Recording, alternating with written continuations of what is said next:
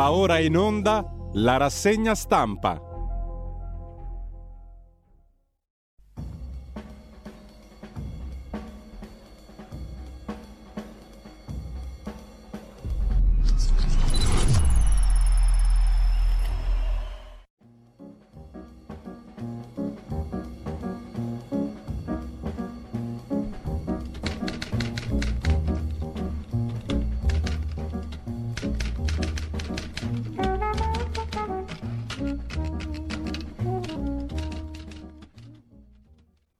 Buongiorno Radio Libertà, ecco la parola al direttore Giulio Canarca.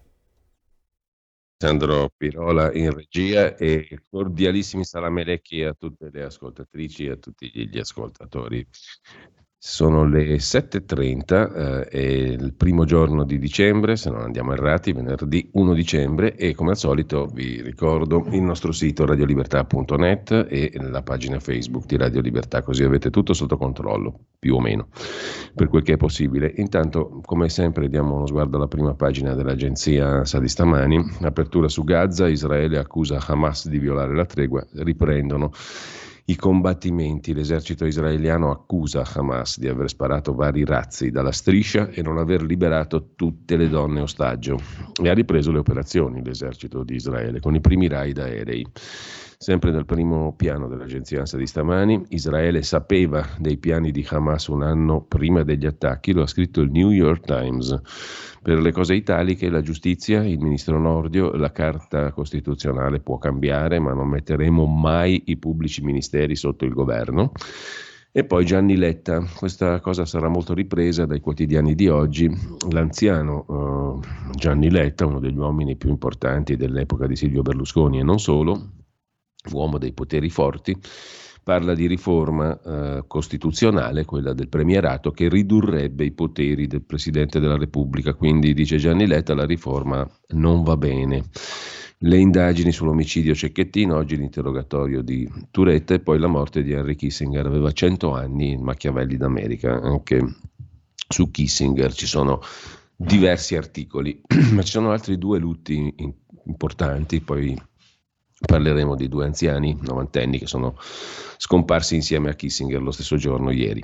Sedicenne violentata davanti a tre giovani, in quattro vanno a giudizio, è successo nel Veronese, la ragazza è stata prima stordita con il taser dall'ex, altri tre minorenni sono accusati di omissione di soccorso, scrive L'agenzia ANSA per la pagina di cronaca circolare dei carabinieri sul tema delle violenze di genere, massima attenzione alla segnalazione di violenze. L'arma si rivolge ai comandi, bisogna assicurare un'accurata, tempestiva gestione degli interventi. I carabinieri sono finiti sotto critica anche per la vicenda Cecchettin, per essere intervenuti celermente. E per quel che concerne ancora l'home page dell'agenzia ANSA, c'è un altro caso di violenza a donne nel napoletano, minaccia di sfigurare la ex, lei lo denuncia e lo fa arrestare. A Torino invece è successo l'altro giorno, si ferma al semaforo giallo che sta per diventare rosso, viene tamponato, scende un quindicenne, sedicenne dalla macchina che lo aggredisce, lo riduce in condizioni molto gravi. Oggi c'è un'intervista alla moglie di questo, di questo signore 47enne che se l'è vista brutta per essersi fermato al giallo del semaforo, essere stato urtato dall'auto che gli veniva dietro. Poi il caso Cospito e del Mastro, il sottosegretario alla giustizia, rinviato a giudizio non ho violato nessun segreto, dice il sottosegretario, anche su questo vedremo qualcosa dopo. Intanto diamo un'occhiata anche alle prime pagine dei quotidiani di oggi, come sempre partiamo da Venire, il quotidiano di ispirazione cattolica della Conferenza Episcopale Italiana, ha tentato alla tregua è il titolo d'apertura sparatoria a Gerusalemme. Per Netanyahu sono stati violati gli accordi e ad alto rischio la tenuta del cessate il fuoco, che è finito come abbiamo visto prima. Gli occupati invece, qui parliamo di economia italiana, sono ancora ai massimi e per quanto concerne il decreto flussi per gli immigrati ci sono state richieste record da parte di chi vuole venire in Italia. Per i lavoratori domestici le domande sono dieci volte superiori. C'è stata una sanatoria mascherata e poi lo vedremo meglio questo articolo di avvenire. Chi inquina pagherà, così alla COP28 di Dubai per il clima, il sì unanime dei paesi ricchi, nasce un fondo per i paesi del sud, ma è un fondo di dimensioni economiche e finanziarie molto modeste. E sempre dalle prime pagine andiamo al Corriere della Sera.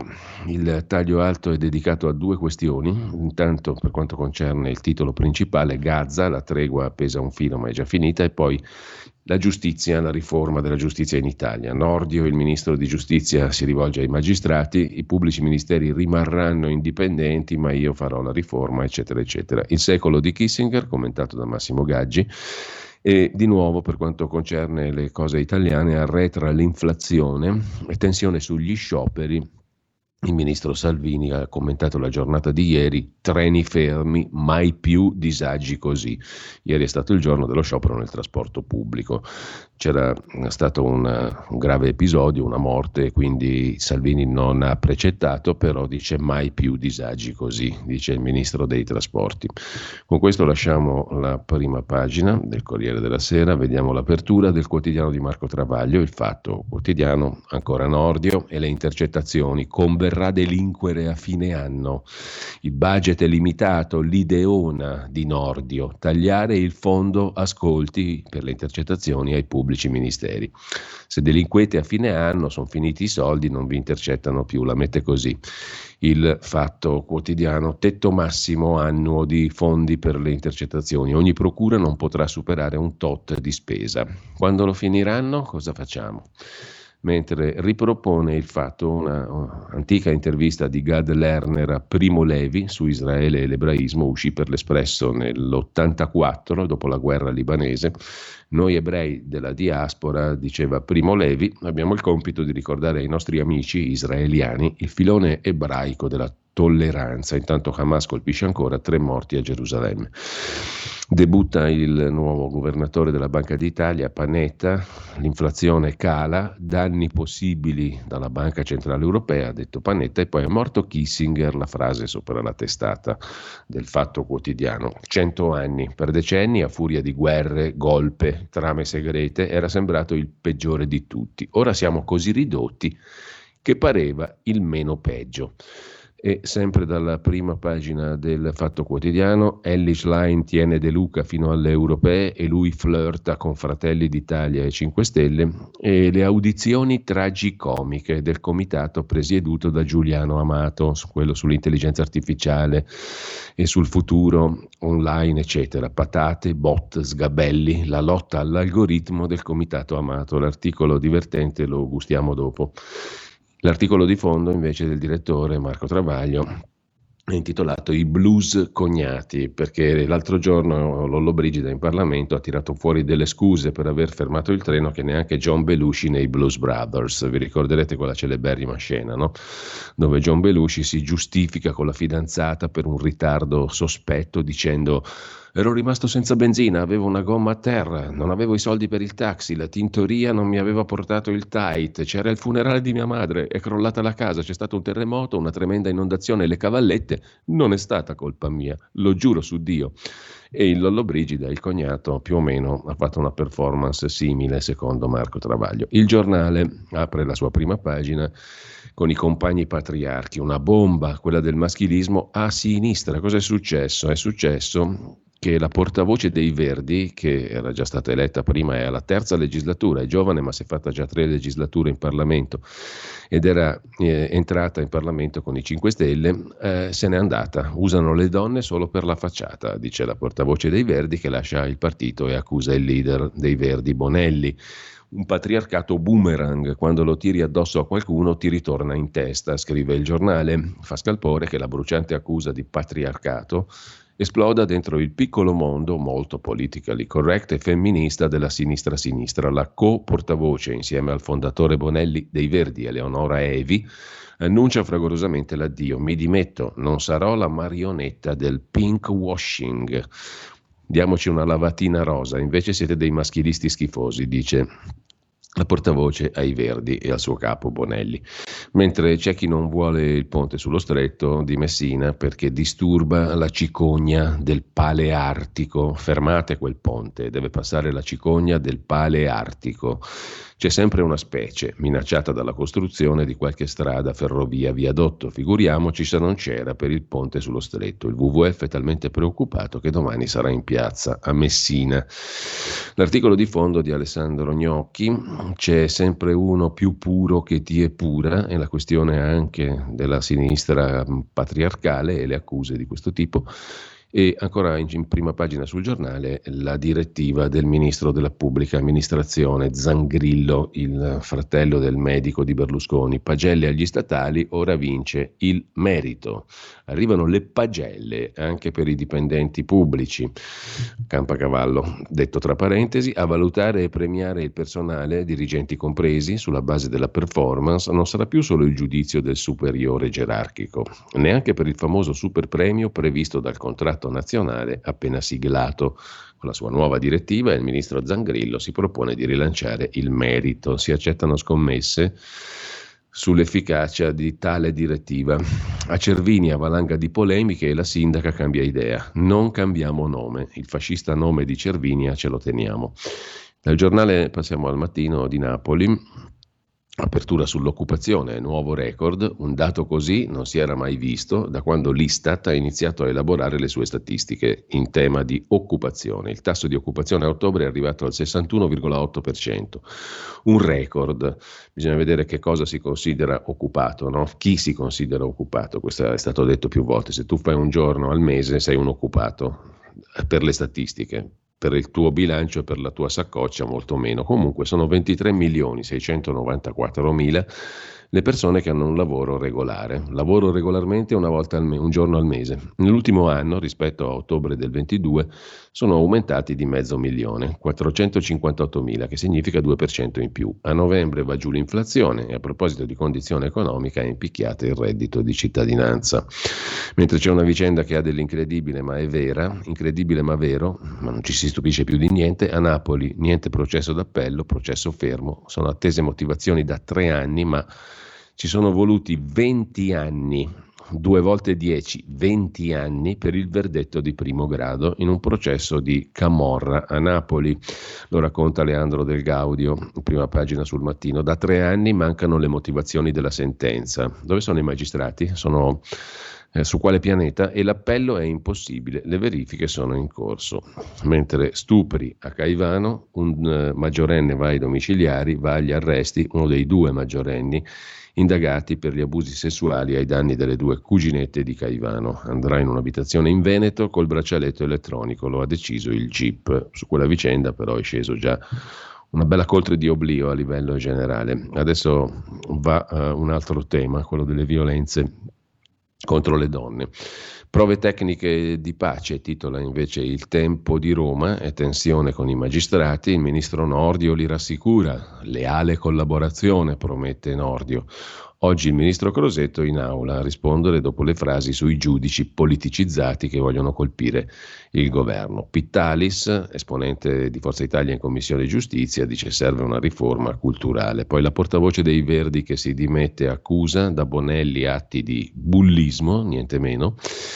L'attentato a Gerusalemme, tre morti, una era incinta, la rivendicazione di Hamas e poi inaccettabile bloccare il paese. La parola del vice premier, ministro dei trasporti Salvini, la protesta nei trasporti di ieri, scene indegne, ha detto Salvini, inaccettabili nelle stazioni italiane. Il leader della Lega promette è mia intenzione in futuro fare di tutto affinché simili scene non si ripetano. Auspico che i sindacati evitino iniziative irragionevoli e a novembre l'occupazione cresce a livelli record, titola anche il tempo. Repubblica mette in primo piano la trappola di Del Mastro, il sottosegretario alla giustizia fece pressione sul Dipartimento dell'amministrazione penitenziaria, il DAP, per avere informazioni su Cospito e permettere al collega di partito Donzelli di attaccare il PD in aula. Così la mette Repubblica. E sempre da Repubblica, dopo vent'anni, la sempre meglio gioventù, Marco Tullio Giordana rievoca il suo stesso film, Parla anche De Sica, Christian, figlio di Vittorio, basta ai ruoli misogini, ora la tenerezza. Commovente De Sica, l'intervista a Paolo Maldini sul Milan, la storia non si cancella, e anche quella al nipote di Arafat. Servono nuovi leader per i palestinesi. Con questo lasciamo la prima pagina di Repubblica, c'è anche un sondaggio che vedremo meglio dopo, le mappe co- coordinate dal sociologo Ilvo Diamanti Lo straniero torna a fare paura, emerge dal recente sondaggio di Demos, Fondazione Unipolis, dopo alcuni anni di relativa quiete, per così dire, durante i quali la percezione degli immigrati era tutto sommato sdrammatizzata, scrive Repubblica, nell'ultimo anno il clima di opinione è nuovamente cambiato. Gli italiani tornano a essere preoccupati per l'immigrazione. Da Repubblica alla consorella, la stampa di Torino che apre con Israele, terrore sulla tregua e Netanyahu che vuole cancellare Hamas. In taglio alto il caso di Marco Nebbiolo, il signore che è stato aggredito per strada prima, dicevamo, di questo episodio, aggredito perché si è fermato al semaforo giallo. Parla la moglie, intervistata dalla stampa, una famiglia non la cella per chi ha pestato mio marito, Marco. Quello che mi sconvolge di più è pensare che chi ha ridotto così Marco ha più o meno l'età di nostro figlio, dice Manuela che è la moglie di Marco Nebbiolo ricoverato al CTO di Torino. Ellie Schlein, una lunga intervista di Annalisa Cuzzocrea sulla stampa, sulle bollette, un favore alle aziende, contro i femminicidi lavoriamo con Giorgia Meloni. E poi Jacques Attali, uno dei mandarini dell'Unione Europea, francese, consigliere dei presidenti, che parla di Draghi. L'Unione Europea isolata, solo una leadership come quella di Draghi adesso la può salvare. L'Europa non sarà se stessa finché non avrà capito una semplice frase, siamo soli. Attali si dice in linea con le recenti dichiarazioni di Mario Draghi sull'Europa e sul patto di stabilità, poi parleremo alle 8.30 sulla scorta di un bell'articolo, poi ve lo citeremo, del professor Fabrizio Pezzani che sarà con noi dalle 8.30 in avanti. Un nuovo caso del mastro, scontro tra magistrati a Biella, sarà la giunta per le autorizzazioni a procedere della Camera a decidere se il sottosegretario Andrea Del Mastro dovrà affrontare un nuovo rinvio a giudizio. A, a, denunciarlo per diffamazione il procuratore generale della Corte dei Conti di Torino, Quirino Lorelli, scrive la stampa in prima pagina. Pagina 16 si dà conto di questo altro caso del mastro, scoppia un altro caso del mastro. Il sottosegretario alla giustizia è stato denunciato per diffamazione dal procuratore generale della Corte dei Conti del Piemonte. Il GIP decise di non procedere, ma la procura ha fatto ricorso e la Cassazione riapre il fascicolo. Quindi caso Cospito e procura della Corte dei Conti, due casi per Del Mastro. In primo piano anche Gianluigi Nuzzi sulla stampa si occupa della Chiesa come sto sto bene, sono ancora vivo, non sono morto, tra ironia e sarcasmo Papa Francesco affronta chi lo va a trovare con questa fastidiosa infiammazione polmonare, gli antibiotici, eccetera, eccetera. Ma non è tanto la salute solo del Papa quanto quella della Chiesa che è in pericolo, sostiene Nuzzi, che da quando gli hanno fatto trovare la valigia con i documenti per fare il famoso libro sul Vaticano, è diventato un esperto di Chiesa, il corpo malato della Chiesa. Va in Svizzera che ce l'ha una valigiona con dei documenti, poi tu ci fai sopra il libro e fai lo sgub. Così si fa. Eh, I servizi funzionano così, più o meno segreti. Il corpo malato della Chiesa non è solo la salute del pontefice a preoccupare la Santa Sede, dal crollo delle vocazioni al vento conservatore negli Stati Uniti sono molti i mali da affrontare, ci spiega da par suo il dottor, eh, non è dottore, il, il signor Nuzzi, mentre sempre dalla prima pagina della stampa lo stop di Gianni Letta sulle riforme, non bisogna indebolire il Quirinale, chiunque ci si sieda sopra, il buongiorno di Mattia Feltri, a tutto gas, per decisione del governo, dei governi, andrebbe detto, comunque e dell'Europa e di Draghi e del PNRR e di tutto quello che volete, da gennaio finisce il mercato tutelato dell'energia elettrica e del gas e si passa al mercato libero. Questi qui adesso stanno criticando, erano invece tutti colpevoli, l'hanno, l'hanno fatta grossa tutti quanti. Lasciamo la stampa, andiamo a vedere la verità e qui finalmente c'è un momento di grande commedia all'italiana straordinario, continua l'inchiesta di Giacomo Amadori e Fabio Mendolara su Luca Casarini, l'ex ex No Global Veneto e compagnia cantante, che ha messo su la Mediterranea ONG per portare gli immigrati in Italia, facendosi finanziare dal Vaticano e dalla Chiesa Cattolica. E continua, continua questa saga straordinaria, l'antagonista prescelto dalla Chiesa per portare migranti in Italia, le trame dell'arcivescovo Zuppi, l'attuale presidente della conferenza episcopale italiana, le trame di Zuppi, cardinale bolognese, per aggirare la conferenza episcopale, la CEI, che pubblica anche Avvenire, e dare soldi al pregiudicato Casarini. Il prete di bordo della nave Marionio commentava così. Per farci finanziare dalla Caritas, questo sacramento di Casarini è passato direttamente dai cardinali Zerni e Hollerich. Geniale, dice il prete i rapporti con i centri sociali, l'esultanza per le nomine progressiste di Papa Francesco. Il cardinale Krajewski, quello che pagava le bollette a quelli che occupavano illegalmente taluni edifici di Roma, il cardinale Krajewski, dicono gli amici di Casarini, è la Carola Rachete del Vaticano. L'uomo su cui la banda di Casarini puntava di più era l'attuale presidente della conferenza episcopale italiana, il cardinale Matteo Zuppi, era lui la loro arma segreta. I Casarini Boys si auguravano che potesse diventarlo con in prima fila Don Mattia Ferrari, il cappellano di bordo della nave Marionio, cioè la nave dell'Associazione Mediterranea di Casarini, che a causa di una missione a scopo di lucro ha portato in tribunale a Ragusa lo stesso Casarini, il suo compagno Giuseppe Caccia, e altre quattro persone accusate a vario titolo di favoreggiamento dell'immigrazione clandestina e violazione delle norme del codice della navigazione.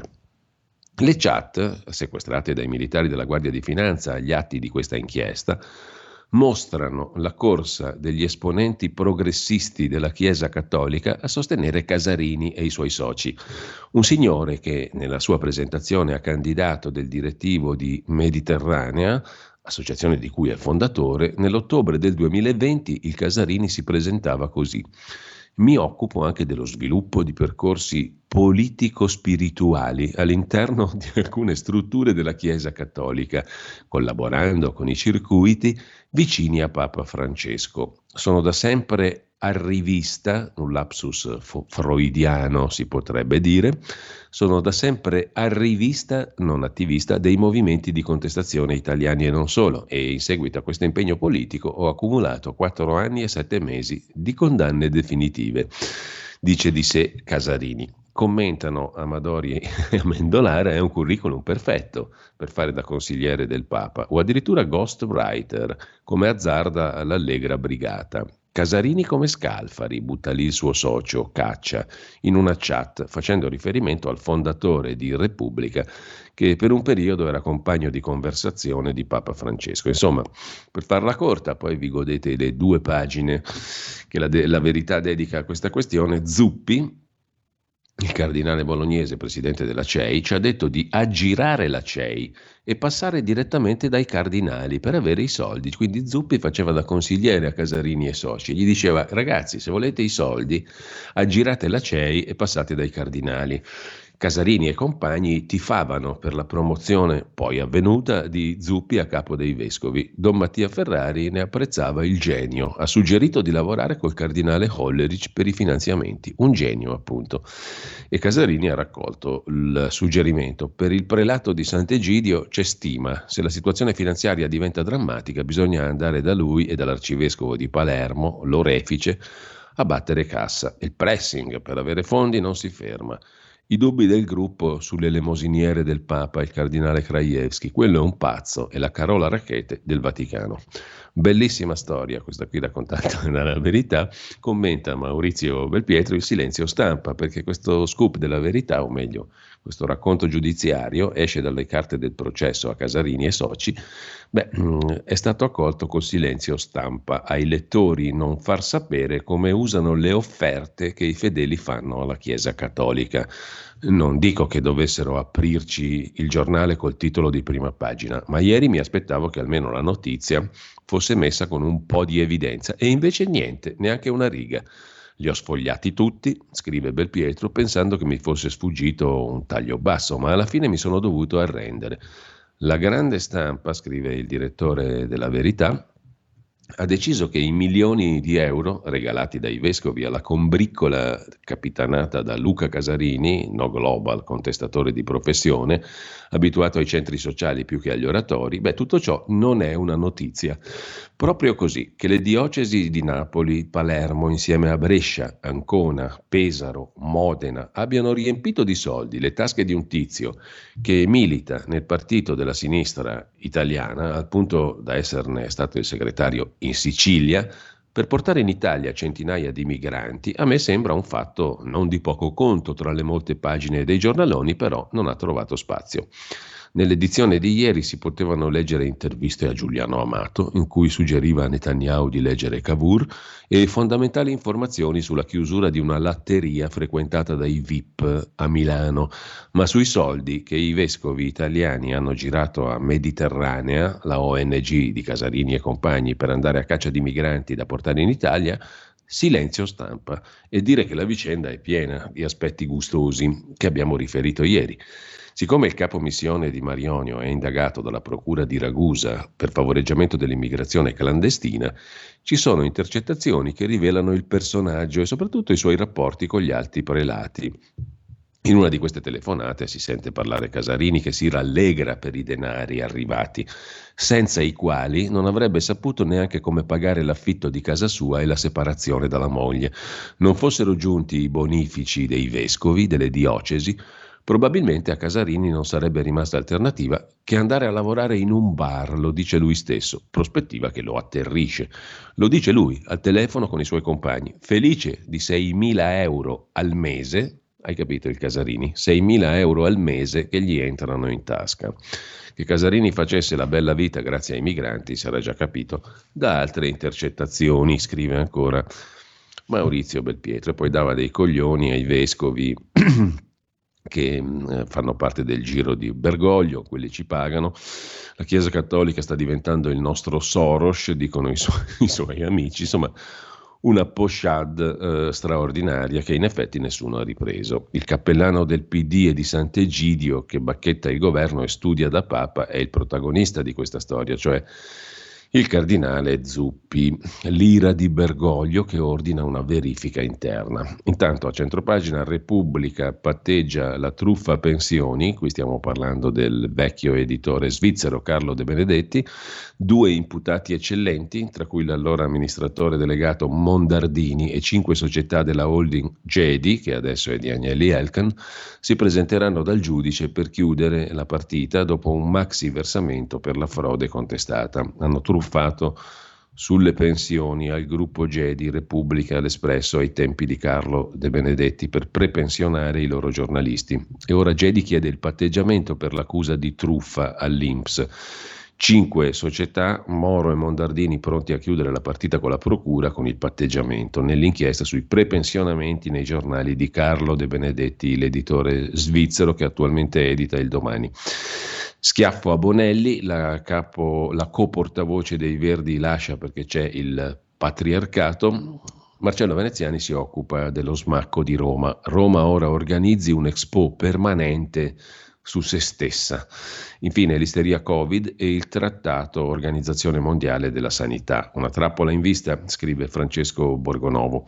I giornali alimentano l'allarme contagi e si prepara lo scippo della nostra salute. Nel silenzio generale avanza il trattato antipandemia dell'Organizzazione Mondiale della Sanità, che di fatto consegnerà la gestione della sanità all'OMS. Intanto le virostar di casa nostra tornano alla carica. Matteo Bassetti se la prende con la verità sgrammaticamente, scrive il quotidiano di Belpietro. Infine le guerre in tv, lo sgambetto all'ottantenne Michele Guardì che va in onda con 14 anni di ritardo, le Iene hanno usato alcuni fuori onda di Michele Guardì, uno delle colonne della RAI, vecchi di 14 anni, erano già stati usati sulla 7, ma le polemiche su misoginia e omofobia dei maschi li hanno rilanciati. L'autore è una vera vittima del patriarcato, scrive la verità in prima pagina. Dalla verità passiamo a Libero, poi tra poco abbiamo la consueta piccola pausa e vediamo però anche gli altri quotidiani, le prime pagine alcuni degli articoli principali di oggi. Libero apre con si torna a lavorare, questa bellissima notizia, via il reddito di Conte, vola l'occupazione, il tasso di impiegati schizza al 61,8% c'è comunque un 40% di gente che non lavora, punto primo, e mh, punto secondo, in ogni caso bisogna vedere appunto, i criteri sono molto laschi, molto larghi, come si considera uno occupato. Si considera uno occupato anche se fa pochissimi giorni al mese con contratti ballerini. In ogni caso i numeri si possono tirare come si vogliono. I sussidi 5 Stelle frenavano l'Italia, invece la lezione che ne trae libero, e cambiano le regole per gli statali. I cittadini potranno dare i voti ai pubblici dipendenti, questa è un'altra favoletta del giorno. Il secolo di Kissinger, fabbro del potere, è il titolo del pezzo di Mario Secchi che ricorda la, il defunto Kissinger e poi Hamas che viola la tregua e spara, uccisa una donna incinta, i verdi che sono maschilisti e la coportavoce se ne va, il PD che è ancora in pandemia, anche Crisanti si è beccato la Covid e si è incazzato perché è colpa del fatto che i governi vari, compreso questo, hanno abolito l'uso delle mascherine.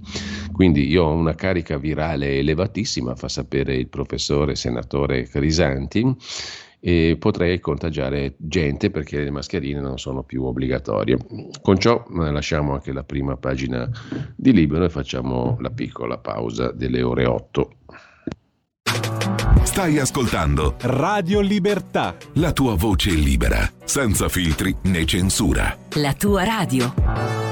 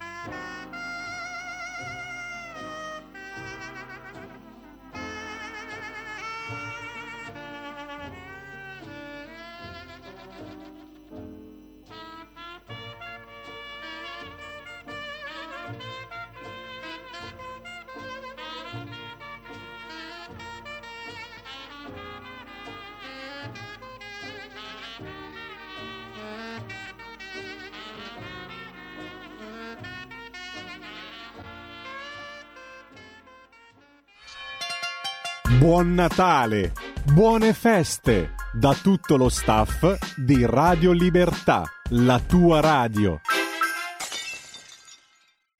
Ed eccoci di nuovo in onda con Giulio Canarca e abbiamo ascoltato anche Sidney Bechet, un grandissimo della storia del jazz sassofonista, eh, una sua canzone eh, celeberrima, Si ti uomo mer. E allora torniamo alle prime pagine, chiudiamo con Libero, mm, c'è un commento di Francesco Saverio Marini sul premierato spiegato agli scettici che controbatte un lungo pezzo ieri sulla stampa di critica della riforma meloniana del premierato da parte di Gustavo Zagrebeschi, tutta roba tra di loro, eh, il pezzo volta a pagina, a pagina 12, è un altro magistrato che si contrappone a un eccelso giurista e compagnia cantante. Marini è stato anche lui un docente, tra l'altro, di istituzioni di diritto pubblico e si contrappone al professor Zagrebelski. Intanto Daniele Capezzone si occupa dei ragazzini rovinati dalla cultura degli alibi, una professoressa minacciata alle medie a Treviso e il preside minimizza. Il fatto viene raccontato da Libero in pagina di cronaca, pagina 17, follia alla scuola media in provincia di Treviso. L'insegnante mette una nota e gli alunni la aspettano fuori. Dopo il richiamo in classe i ragazzini circondano la docente nel parcheggio, la apostrofano, te la facciamo pagare, ma il preside minimizza, sono giovani, sono ragazzi. Lasciamo con ciò anche libero, vediamo la prima pagina di Italia Oggi. Apertura di carattere tecnico, a pagina 23 i dettagli, crediti fiscali inutilizzabili, è l'inchiesta di Italia Oggi, quasi tutte le regioni si sono dotate di una legge per far acquistare i crediti incagliati dalle società partecipate, solo la Basilicata è pronta a partire, regioni in affanno sugli acquisti dei crediti incagliati dal famoso super bonus del 110%. Sebbene quasi tutte le regioni si stiano dotando di una legge regionale tramite, per procedere tramite le partecipate ad acquistare crediti bloccati in edilizia, nei fatti è pronta a partire per gennaio soltanto la regione Basilicata.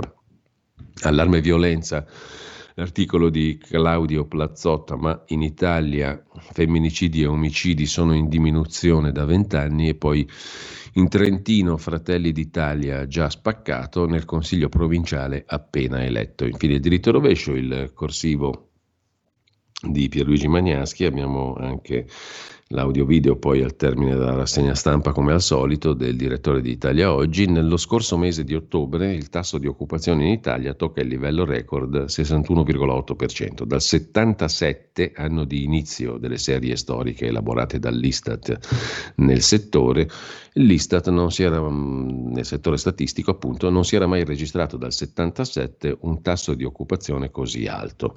Contrariamente a quanto dice CGL, che lamenta con la monotonia di un carillon che fra i nuovi occupati prevalgono i precari, anche la percentuale dei contratti a tempo indeterminato ha raggiunto un picco mai verificatosi in passato. Intanto anche l'inflazione italiana sta ripiegando, crollando a novembre allo 0,8% su base annua. In media, anche in Europa l'inflazione è diminuita, ma resta pur sempre al 2,4%, cioè tre volte più alta di quella in Italia. C'è da sperare che CGL e PD si riprendano dallo shock e cambino musica, ma non c'è da sperarci. C'è da sperare, ma non c'è da sperarci, scrive il direttore Magnaschi. Vediamo anche il quotidiano del già citato editore svizzero Carlo De Benedetti, il domani, che apre sul ponte sullo stretto di Messina, l'estrema destra, i voti al sud, la strategia anti-Meloni di Giorgia la strategia anti-Meloni di Salvini, non di Giorgi, di, di, mm, del segretario della Lega, insomma, come ai tempi del Viminale, il segretario leghista sta usando il ruolo da ministro per accrescere il consenso. Guarda un po' che strano, non l'ha mai fatto nessuno nella storia. Intanto Nordio, su consiglio della Premier, mette un freno allo scontro con le toghe, oggi Crosetto alla Camera. Sorpresa da 100 milioni del sultano, la COP28 si è aperta con la donazione del sultano Al-Jaber al fondo per i danni da crisi climatica. Meloni a Dubai, il sottosegretario Barbaro a un convegno di negazionisti, scrive il domani e poi un occhio lo buttiamo anche sulla prima pagina del foglio. Qui c'è una notizia commentata da Giulio Meotti. È stato sospeso negli Stati Uniti un professore che attaccava Hamas definendola terrorista, un'organizzazione terrorista. Un professore ebreo è stato sospeso. Ai suoi colleghi che tifano per i terroristi di Hamas invece soltanto una tiratina di orecchie. Anche il mondo accademico universitario statunitense è messo molto male, scrive Giulio Meotti.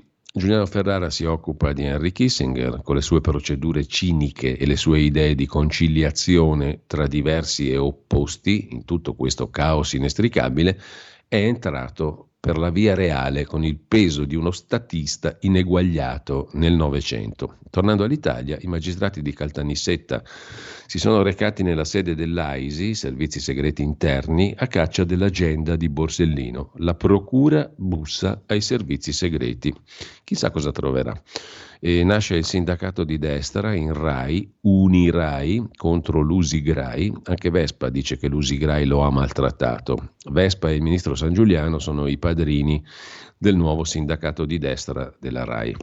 E sempre dalla prima pagina del foglio di oggi, da segnalare mm, Hitchens eh, e Fallaci impetuosi odiarono Kissinger, lo definirono il simbolo del male e del cinismo. Oriana Fallaci lo intervistò, Kissinger disse che quello fu uno dei suoi grandi errori, aver fatto un'intervista con la Fallaci, ma anche Christopher Hitchens, giornalista britannico, irruente, impetuoso, scrive il foglio, incline all'iperbole, detestava totalmente la glaciale cerebralità di Henry Kissinger.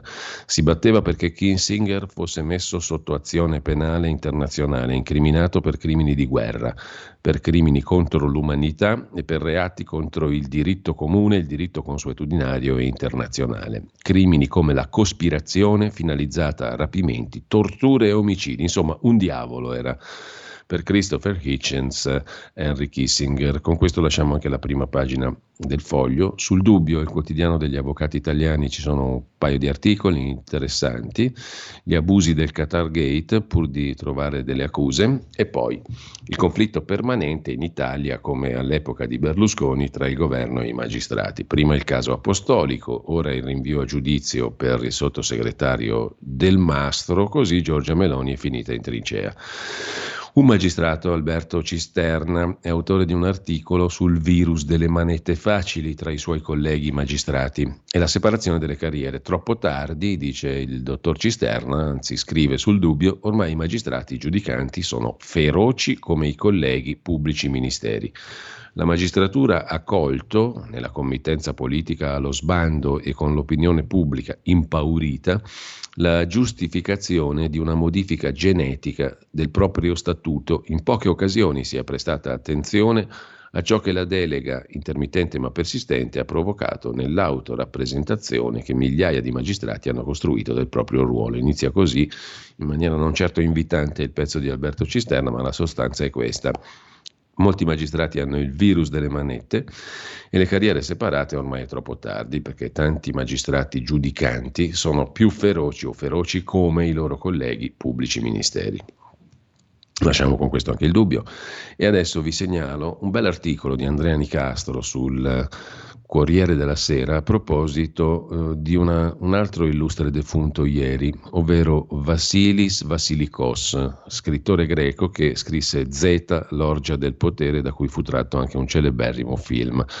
La Grecia saluta Vassilikos, vide sorgere appunto l'orgia del potere. Muore a 90 anni, è morto ieri l'autore di questo celeberrimo romanzo, Zeta, che nel 66 anticipò il golpe dei colonnelli e la dittatura. Era una personalità molto popolare in Grecia, ma è morto anche un grandissimo fotografo, Elliot Erwitt, all'anagrafe Elio Romano Erwitz, nato a Parigi nel 1928 da genitori ebrei russi, cresce a Milano nel 1939 quando la famiglia è stata costretta a lasciare l'Italia per via delle leggi razziali, si trasferisce negli Stati Uniti, studia cinema e fotografia a New York, entra in contatto con miti della fotografia come Robert Capa e Roy Stryker, dal 1953 nell'agenzia Magnum. Ha fatto la storia di questa grandissima agenzia fotografica è morto anche lui ieri, eh, era nato appunto nel 28 a Parigi. Lo sguardo buono di Erwitt, artista del bianco e nero, fotografò i grandi e la gente comune con dolcezza e ironia, lo ricorda Stefano Bucci sul Corriere della Sera.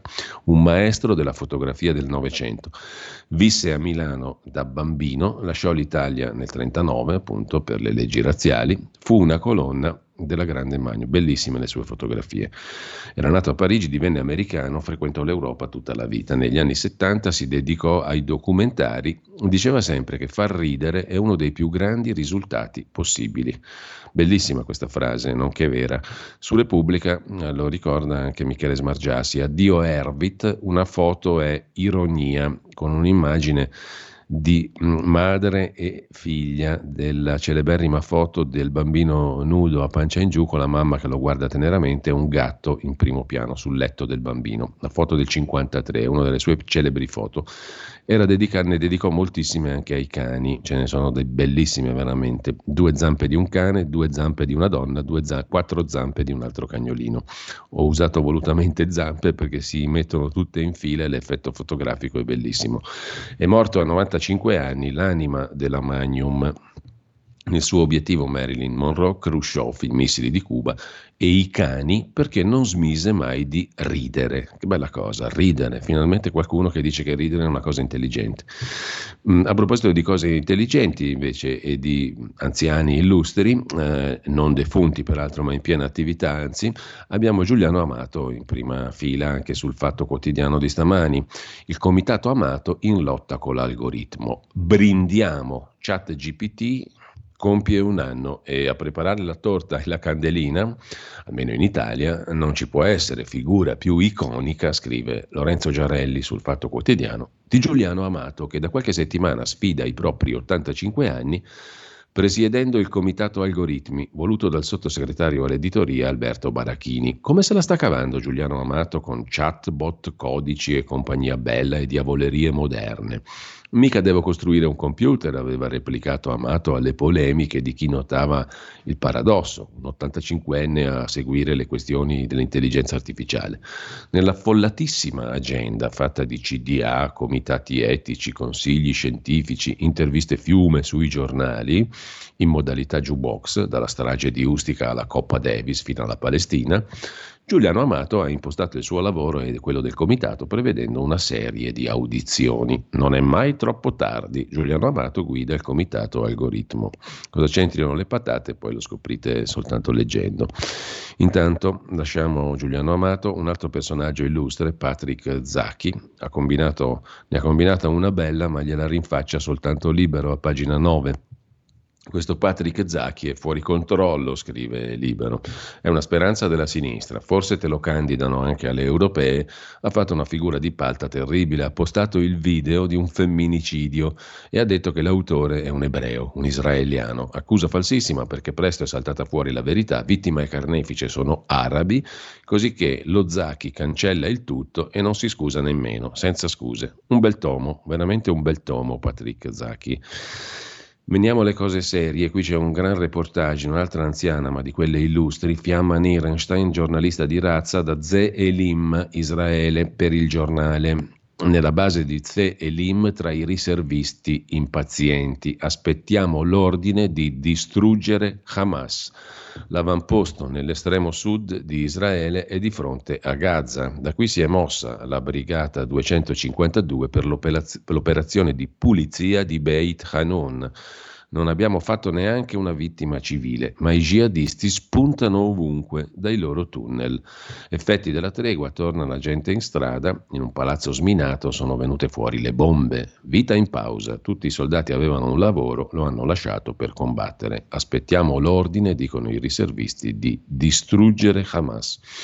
Sempre sul giornale c'è un'altra questione molto reale, la guerra dell'acciaio, Arcelor Mittal 62% proprietaria di acciaierie d'Italia, guidate da uno dei boiardi più illustri d'Italia, Franco Bernabé. Comunque ArcelorMittal spegne l'ILVA, la produzione di acciaio in Italia, al collasso, scrive il giornale, ma il tutto è relegato a pagina 24. Materie prime per un solo altoforno, pesano i debiti e i guasti. I sindacati si rivolgono a Meloni, il quadro è drammatico, dicono i sindacati. Torniamo brevemente invece sull'inchiesta del sempre valido Leandro Del Gaudio, giornalista di razza del Mattino di Napoli, il quale ci racconta di questa storia apparentemente incredibile. Vent'anni, venti anni, per arrivare a una sentenza di primo grado, tre anni e mezzo per depositare, dite voi, le motivazioni? No, per non depositarle. Allora, 20 anni per la sentenza di primo grado e uno dice aspettiamo le motivazioni. Stiamo aspettando da tre anni. In totale fanno 23 anni e mezzo e non è ancora finito il primo grado perché le motivazioni non sono state depositate. Arriva la richiesta inevitabile di chiarimenti da parte del presidente del Tribunale di Napoli che da un lato sollecita i giudici che hanno firmato la sentenza chiedendo di depositare le motivazioni dopo tre anni e mezzo per eventuali appelli o istanze di parte. Dall'altro è partita la segnalazione alla Procura Generale presso la Cassazione. Ah, stiamo parlando così en passant di un processo di Camorra. Mentre sulla verità, a proposito di processi, il processo sta oscurando il vero scandalo nella vicenda cospito del mastro Donzelli, lo scrive Alessandro Darold. Il processo ai politici sta oscurando il vero scandalo, cioè il Partito Democratico che fa gioco a cospito e ai mafiosi. Il rinvio a giudizio di Del Mastro ha tolto l'attenzione dalle mosse pericolose del PD in visita all'anarchico Cospito. Ascoltando il terrorista, infatti, tornarono utili a boss stragisti che con lui tramavano per far abolire il 41 bis. Si è dimenticata questa storia che era invece quella più politicamente rilevante, ricorda Darold. In cronaca della stampa eh, c'è l'intervista, dicevamo, alla moglie di questo signore, Marco Nebbiolo, che venerdì scorso, dopo essere stato tamponato da una Citroen Xara, mentre era a bordo della propria auto in corso Unità d'Italia a Torino, questo signore 47enne, agente immobiliare, è stato massacrato di botte da un sedicenne, il quale, dopo essere sceso dalla Xara, su cui viaggiava anche la madre e che era guidata da una guardia giurata, capirai, ha colpito con un pugno in faccia Marco Nebbiolo, che è caduto sbattendo la testa sull'asfalto. Adesso quest'uomo è ricoverato in prognosi riservata per un bruttissimo trauma cranico. Il minorenne è stato denunciato invece dai carabinieri per lesioni. Parla la moglie dell'uomo ricoverato in neurochirurgia. Al ragazzo che ha massacrato mio marito non serve il carcere, ma un'altra famiglia. Sono stupita dagli adulti, anche sua madre urlava e insultava. E poi la guardia giurata alla guida cosa faceva? Mi demoralizza che Salvini invochi la prigione, dice la signora Manuela peraltro, così alimenta l'ignoranza nel nostro paese. È la moglie progressista di una vittima, presumibilmente anche lui progressista, ed è giusto che sia così perché ognuno ha diritto di pensarla come la vuole, ovviamente. Mentre è follia la scuola media, scrive Serenella Bettin, questa volta siamo dalle parti di Treviso, per la precisione la scuola media Crespani di Badoere, frazione di Morgano in provincia di Treviso, un insegnante mette una nota e gli alunni la aspettano fuori per minacciarla, te la facciamo pagare, ma il preside minimizza, sono giovani, cresceranno.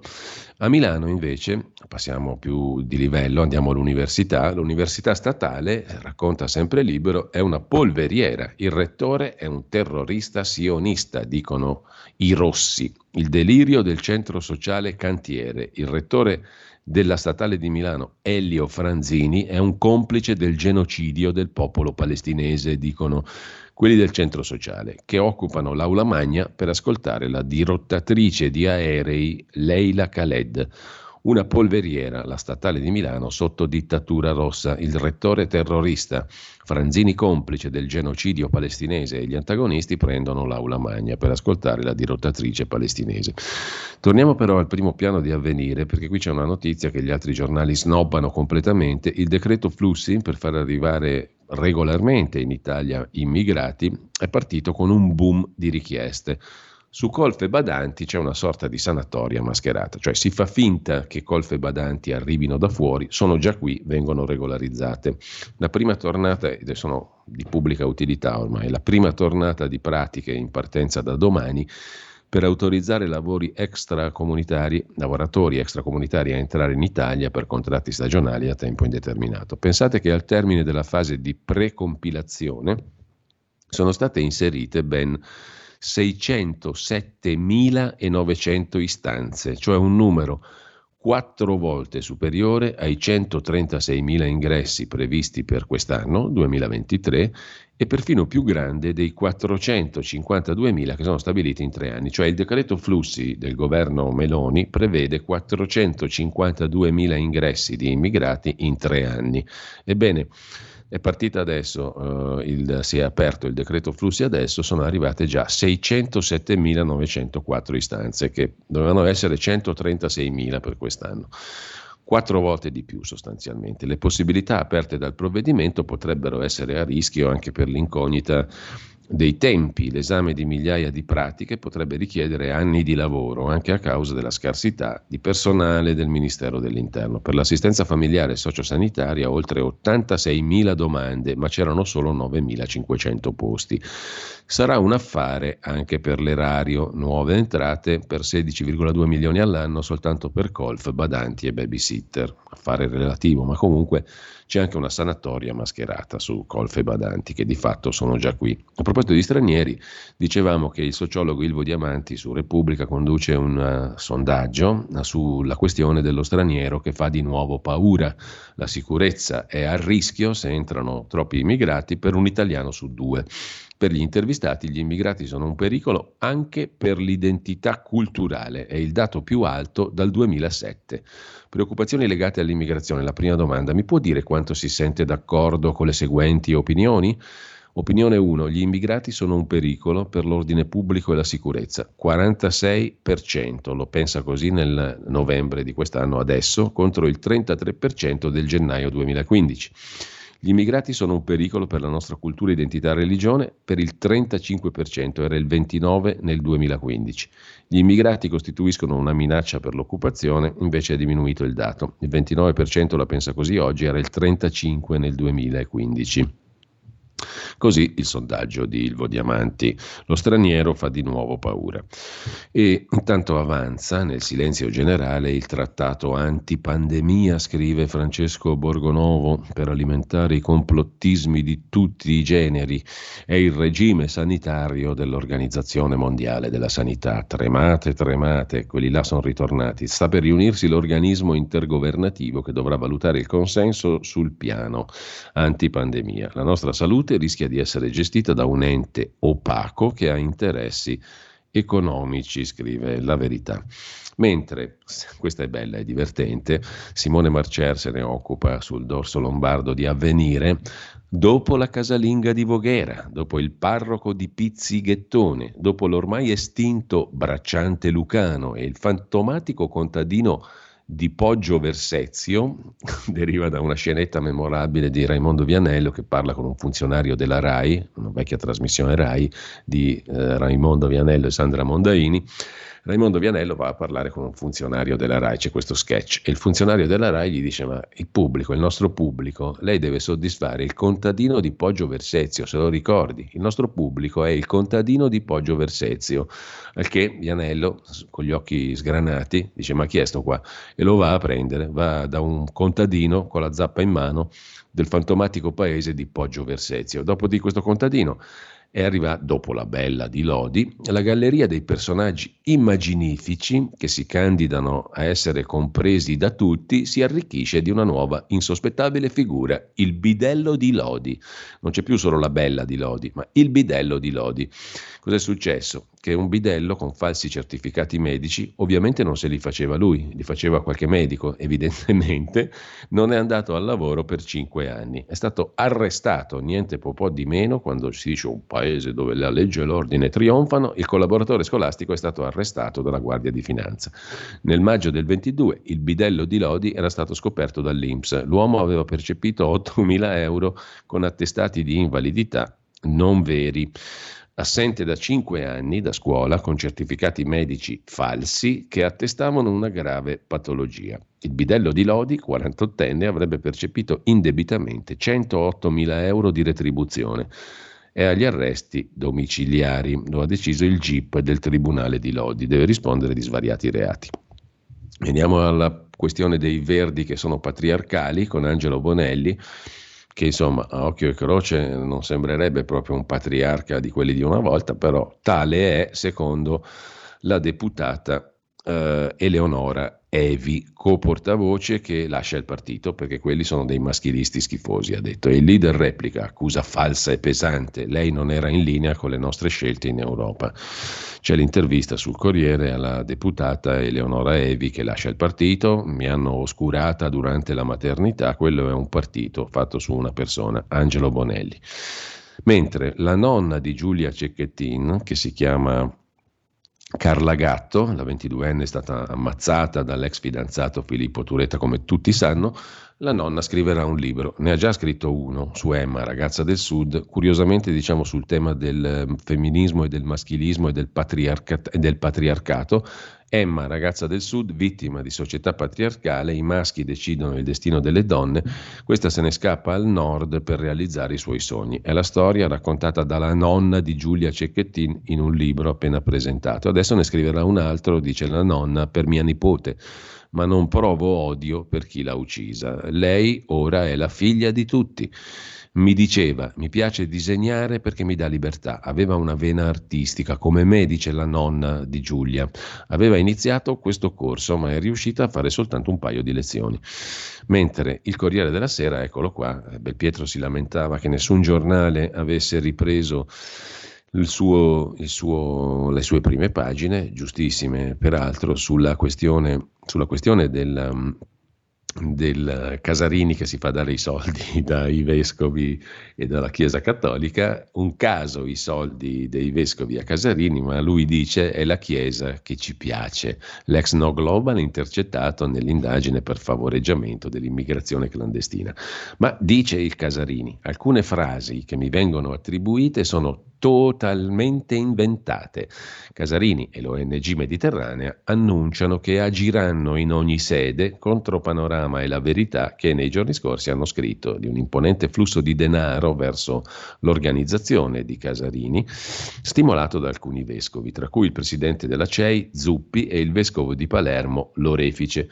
Sullo sfondo l'inchiesta della procura di Ragusa, indagati Casarini e altri cinque per favoreggiamento dell'immigrazione clandestina e violazione del codice della navigazione. Ma su questo, se abbiamo tempo, ci torniamo tra le 9 e le 9.15. Intanto facciamo la pausa, le previsioni del tempo e mh, mm, poi a seguire il collegamento con il professor Fabrizio Pezzani, come tutti i venerdì alle 8 e mezza. A tra poco. Stai ascoltando Radio Libertà. La tua voce libera, senza filtri né censura. La tua radio.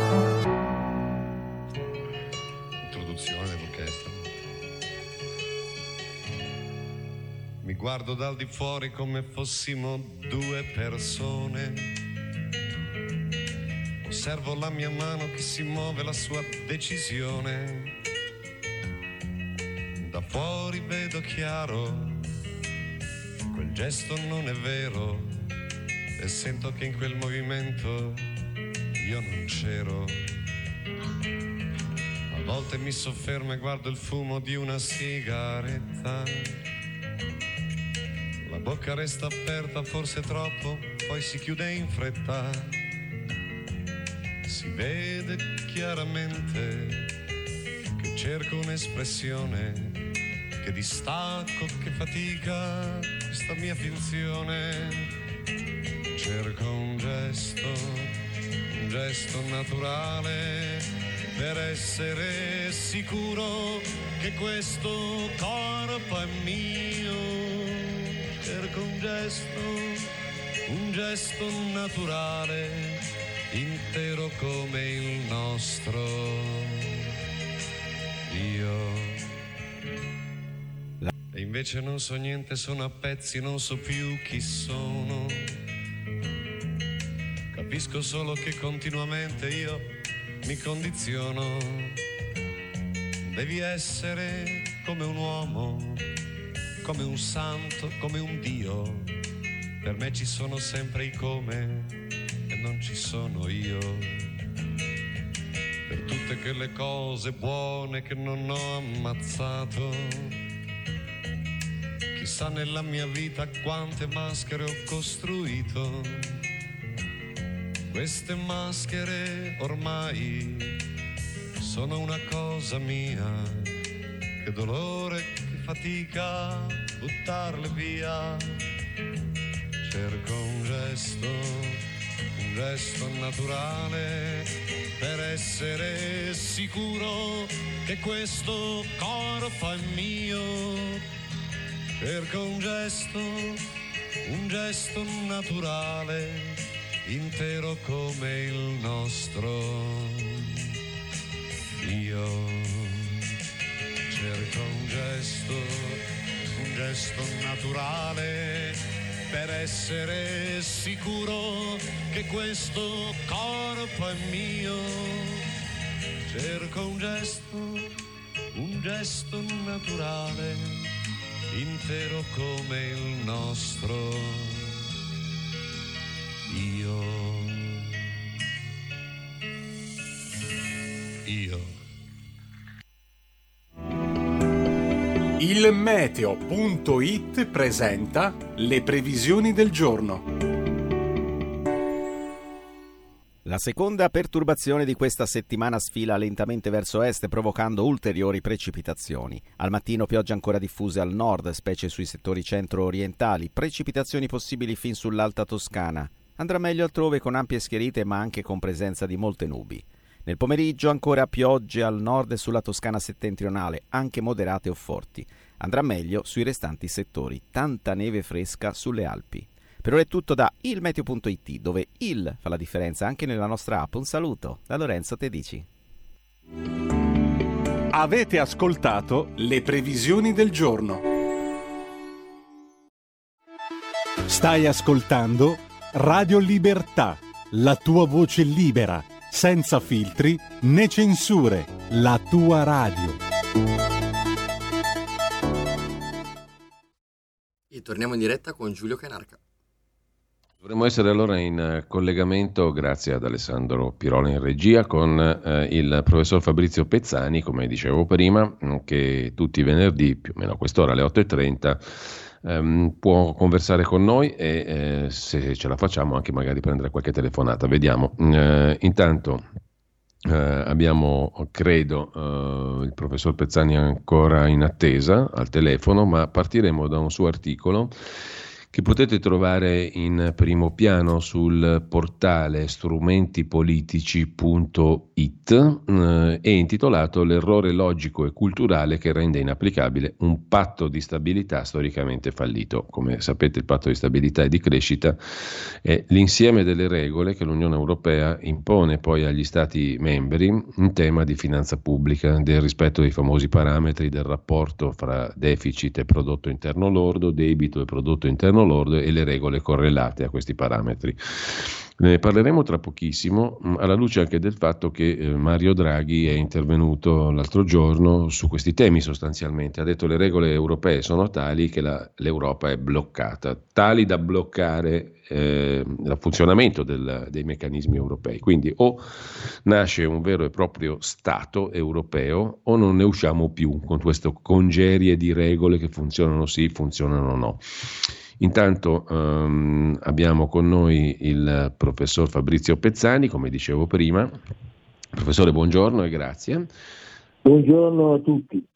Economista, bocconiano, ma non ortodosso, posso dire così. Non ortodosso oggi significa semplicemente sostenere delle posizioni, argomentandole, e anche sulla base della propria esperienza accademica, professionale, di studio e di confronto con la realtà, perché il tuo curriculum, professore, è tale che ti ha portato anche a confrontarti molto direttamente, per esempio, con le amministrazioni pubbliche a livello locale e centrale, certo. quindi ad avere un'idea di poi come, di come le norme entrano e anche di come i modelli economici entrano a condizionare la realtà o ne sono condizionati, che è un po' il tema di fondo dell'articolo pubblicato sul portale strumentipolitici.it, come il precedente di cui abbiamo discusso l'altra settimana, l'ultimo mh, mm, articolo che tu hai pubblicato si occupa proprio di questo, no? cioè di vedere se le regole, in questo caso della finanza pubblica europea, del patto di stabilità e crescita, che poi devono valere per tutti gli stati, quindi sono importanti perché diventano obbligatorie e condizionanti per i singoli stati, di come le regole corrispondano alla realtà e viceversa. Eh, è un tema interessante che nessuno si pone però Questa è la cosa incredibile, che, per cui io da cittadino devo dirti veramente grazie, professore, perché almeno cerchi di mettere nel dibattito pubblico questioni di fondo, perché tu sostieni, adesso lo argomenteremo meglio, ce lo spiegherai tu, che è inutile stare a discutere della riforma del patto di stabilità aggiustando un pezzettino, spostando una virgola, mettendo una percentuale in più o in meno perché il problema è che, che, la logica su cui si regge il patto di stabilità non sta in piedi, probabilmente non stava in piedi fin dall'inizio, perché si è cercato di fare un'operazione, io direi dittatoriale, tu non usi questo termine, ma mi viene da definirla così. Il dittatore è colui che piega la realtà o cerca di piegarla al proprio modello, quindi impone il proprio modello sulla realtà. Invece, al contrario, bisognerebbe far funzionare modelli che prendono vita dalla realtà medesima, No? Tu dici sostanzialmente questo. Questo dibattito sì. sul patto di stabilità è un dibattito assurdo perché è il modello su cui è fondato questo patto che non tiene più. E forse non ha mai tenuto fin dall'inizio, era irrealistico fin dall'inizio, no? È così? Certo. Allora, professore, spiegaci meglio cosa, cosa, intendi dire e come se ne allora, esce. Sì, eh, il patto di stabilità che è oggetto di un continuo dibattito no? e di una uh, continua idea di aggiustamento o di un pezzo integralmente o meno, è uh, concettualmente e culturalmente sbagliato. Quindi noi stiamo parlando di un oggetto, di un modello, di un modello eh, impiantato su una cultura che è fallita. Allora, è questo che eh, mi, è, mi, è, stato più chiaro negli ultimi tempi, no? quando eh, io ho sempre seguito il patto di stabilità perché mi occupavo di amministrazioni pubbliche, insomma, sì. e non mi sono mai posto seriamente questo problema fino a quando poi le, le, le idee si No, perché poi, no? scusami professore, il patto di stabilità non è declinato solo a livello di Unione Europea e degli Stati membri, ha avuto una sua declinazione anche sulle amministrazioni locali, per esempio all'interno del nostro paese, no? assolutamente sì. Che cosa per spiegare alla gente? Eh, ci sono dei periodi storici in cui si affermano dei modelli culturali, no? e eh, in particolare eh, a partire dal, dal, dalla rivoluzione finanziaria, ma poi si è affermato agli inizi degli anni 90, si è affermata l'idea che la tecnica, la razionalità sia la soluzione di tutti i mali possibili. E su questo il grande filosofo Emanuele Severino ha scritto moltissimo, è deceduto, ma ha scritto moltissimo libri come La tecnocrazia è eh, il male assoluto sostanzialmente. Cosa consiste questa tecnocrazia? Consiste nel fatto che si attribuisce alla cultura razionale, il concetto di razionale è tipico delle scienze esatte, 2 più 2 fa 4, esiste una correlazione eh, sulla, sull'andamento delle variabili perché sono variabili quantitative. Il modello razionale quindi eh, si occupa del funzionamento in particolare delle scienze esatte. Quindi parliamo di chimica, parliamo di matematica, parliamo di fisica e parzialmente di medicina, no? dove eh, noi studiamo delle regole che hanno una valenza universale. Se io parlo del, della legge di gravità, la legge di gravità vale in qualsiasi contesto fisico indipendentemente dal soggetto persona umana che fa cadere qualcosa. Ma questo è possibile nelle scienze esatte, perché nelle scienze esatte si confrontano delle grandezze matematiche, dei numeri, no? Ma nelle scienze sociali, come l'economia, il confronto non è fra numeri, è fra persone, e ogni persona ha una libertà di pensiero, ha una, uno status sostanzialmente. Quindi l'errore di fondo è stato progressivamente trasformare l'economia, che è una scienza sociale, in una scienza esatta.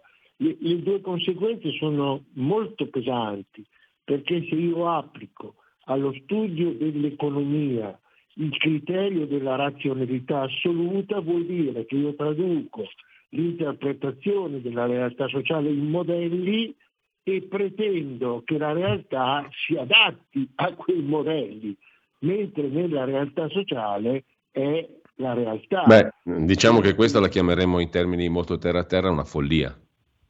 È, una, è puramente una. E non un impulso dittatoriale, come mi è venuto da pensare leggendo il tuo articolo, ma, ovviamente. Ma è ancora una follia, ancora di più, perché l'altro giorno io ho mandato questo pezzo anche al Ministero dell'Economia e Finanze e qualcuno mi ha risposto, ma Fabrizio, Nessuno ha mai, ha, mai, ha mai, parlato di questa cosa. E questo il fatto incredibile che nessuno si sia accorto dell'errore. No, ma tu mi devi spiegare, professore, com'è che nell'ambiente accademico, politico, eccetera, eccetera, questa cosa qui si è verificata, cioè che nessuno abbia mai posto attenzione a, a, al fondamento, cioè noi abbiamo preso per, per, oro colato, per scienza infusa, per dogma, per Vangelo, chiamalo come vuoi, per i dieci comandamenti, tutta sta roba qua senza discuterne le fondamenta reali, la rispondenza alla no, realtà, l'utilità oggi, sociale, economica, no, ma, politica. Ma, ma, ma perché oggi c'è la tendenza, Giulio, a stare sul, sul, su, su, sugli effetti e non ci si occupa delle cause.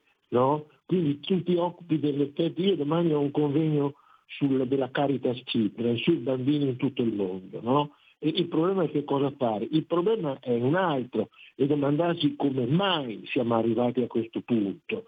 No? E eh, la domanda che tu mi fai eh, ha una risposta molto semplice perché eh. esiste una sorta di colonizzazione culturale del mainstream. E nel momento in cui tu eh, ti opponi o esprimi un'idea diversa dal mainstream, vieni automaticamente marginato, per cui la tua opinione, per quanto di, di fondamento abbia, rischia di venire a lato, a latere, tant'è che noi abbiamo anche qua una, eh, poi parleremo un po' meglio, eh, abbiamo anche qua una superficialità, una mancanza di profondità di pensiero in assoluto, se noi guardiamo i talk show eh, è, è, allucinante, insomma, eh, gente che litiga per nulla, abbiamo creato un problema sulla pesca dell'Esselunga, eh, abbiamo creato dei problemi sul, sul, sul, fatto che la Meloni avesse, sia stata intercettata da quei due che gli hanno parlato in russo, insomma, dimenticando che i problemi importanti sono altri. Noi parliamo del nulla, discutiamo del nulla e concludiamo un nulla. Questa è la verità. Il patto di stabilità nasce in questo modello culturale, nell'idea che tutto sia no, poi è anche, è anche professore uno strumento di potere, no? perché quando tu presenti formule astruse e le presenti come una elaborazione scientifica indiscutibile, diventa uno strumento di potere per i politici o politicanti, ma uno strumento di potere anche per chi poi nelle burocrazie vive di queste cose qua astruse. Vive assolutamente di queste cose. Quindi il modello nasce in un periodo storico come siamo anche in quello di oggi, dove in parte contribuisce l'intelligenza artificiale, da, nell'idea che la matematica sia uno strumento e la razionalità siano strumenti che consentano di risolvere ogni problema. Il patto di stabilità nasce, e questo è importante, nasce tra il 97 e il 98 noi siamo prima della ammissione all'ONE e, ehm, e soprattutto eh, in concomitanza dell'avvio del, dell'euro, insomma, no? E che cosa succede? Che nel 97 98, stiamo parlando quasi di 30 anni fa, quasi di 30 anni fa, vengono posti dei limiti matematici che sono mm. per entrare nell'euro che sono il 3% del deficit sul PIL e il 60% del debito Ecco, tu ti ricorderai, professore, mi è venuto in mente, leggendo il tuo articolo, che avevo letto e poi l'ho recuperato su Sole 24 ore di qualche anno fa, un articolo dove si raccontava come era nato questo 3% del PIL, no? E a raccontarlo era un certo Guy Abeille, che era un funzionario del Ministero del Bilancio francese, mh, mm, che poi è naturalmente andato in pensione e al Sole 24 ore la racconta così. Se lei mi chiede se la regola adottata oggi in Europa e in altre nazioni, tra cui Israele, Israele, Malesia e Cina, per cui il deficit di un paese non deve superare il 3% del PIL, abbia basi scientifiche, le rispondo subito di no perché sono stato io a idearla, dice questo Monsieur Abeil, nella notte del 9 giugno dell'81, su richiesta esplicita del presidente Mitterrand, che aveva fretta di trovare una soluzione semplice che mettesse rapidamente un freno alla spesa del governo di sinistra che nel frattempo stava esplodendo. In meno di un'ora, senza l'assistenza di alcuna teoria economica, è nata l'idea del 3%. Sì, infatti si, eh, eh, si formulano questi modelli molto spesso senza fondamento, anzi direi nelle scienze sociali quasi sempre senza nessun fondamento scientifico. Il patto di stabilità è un modello che non è basato su nessun No, ma te la voglio leggere un altro passaggio perché così facciamo divertire un pochino anche le nostre ascoltatrici e i nostri ascoltatori. No? Nel rievocare come nasce questa storia del 3%, il signor Abey dice anche un'altra cosa. Dice, quell'anno il PIL nell'81 era 3.300 miliardi, la spesa si avvicinava a 100, il rapporto non era lontano dal 3%. Ecco il perché della formula. Poi tra l'altro cadeva sul numero 3, che è noto al pubblico per vari motivi e ha un'accezione positiva. Si pensi alle tre grazie, i tre giorni della resurrezione, le tre età di Auguste Comte, i tre colori primari, insomma una lista infinita. È un numero magico, sciamanico, facilmente spendibile anche nel marketing politico. Interessante, più vero? Patto, più che un patto di stabilità diventerebbe un patto di magia, di magia e religiosità. Allora, è importante quello che tu dici, perché in realtà nasce così ed è stato aggirato sistematicamente dall'Italia e dalla Grecia, come abbiamo detto più volte, perché Ciampi fece passare l'idea che il calcolo del deficit fosse basato solo sul calcolo delle uscite di cassa dell'anno in questione. E lui da giugno di quell'anno sino a dicembre obbligò le pubbliche amministrazioni a non pagare nulla, per cui alla fine dell'anno risultò il 3% del deficit, quando in realtà era il 7% del deficit. Quindi noi siamo entrati nella sperimentazione dell'euro non potendo modificare il 120% del debito sul PIL che doveva essere 60%, siamo entrati grazie a una furbizia tipicamente italiana. Ora, il problema qual è? che questo patto eh, nasce, come, come hai accennato anche tu, su elementi assolutamente inconsistenti e privi di qualsiasi scientificità. Questo è il problema di fondo, perché questo patto, assunto come tu dici a patto di sovranità, sovranità limitata, è legato a una sua essenza matematica in un modello storico in cui la matematica per, per questo modello culturale che noi viviamo rappresenta una verità incontrovertibile. Per cui cosa succede? Succede che il modello, al di là di tutti gli errori che ci sono, diventa una verità e quindi è perfetto in sé il modello, ma sei tu che affermi che il modello è perfetto in sé, sei tu che lo scrivi, non che il modello lo sia, ma la pretesa assurda, e questo lo capisce un bambino che fa le elementari, è che tu pretendi che la realtà si adatti al tuo modello che è stato pensato a tavolino. Questa è la realtà di oggi.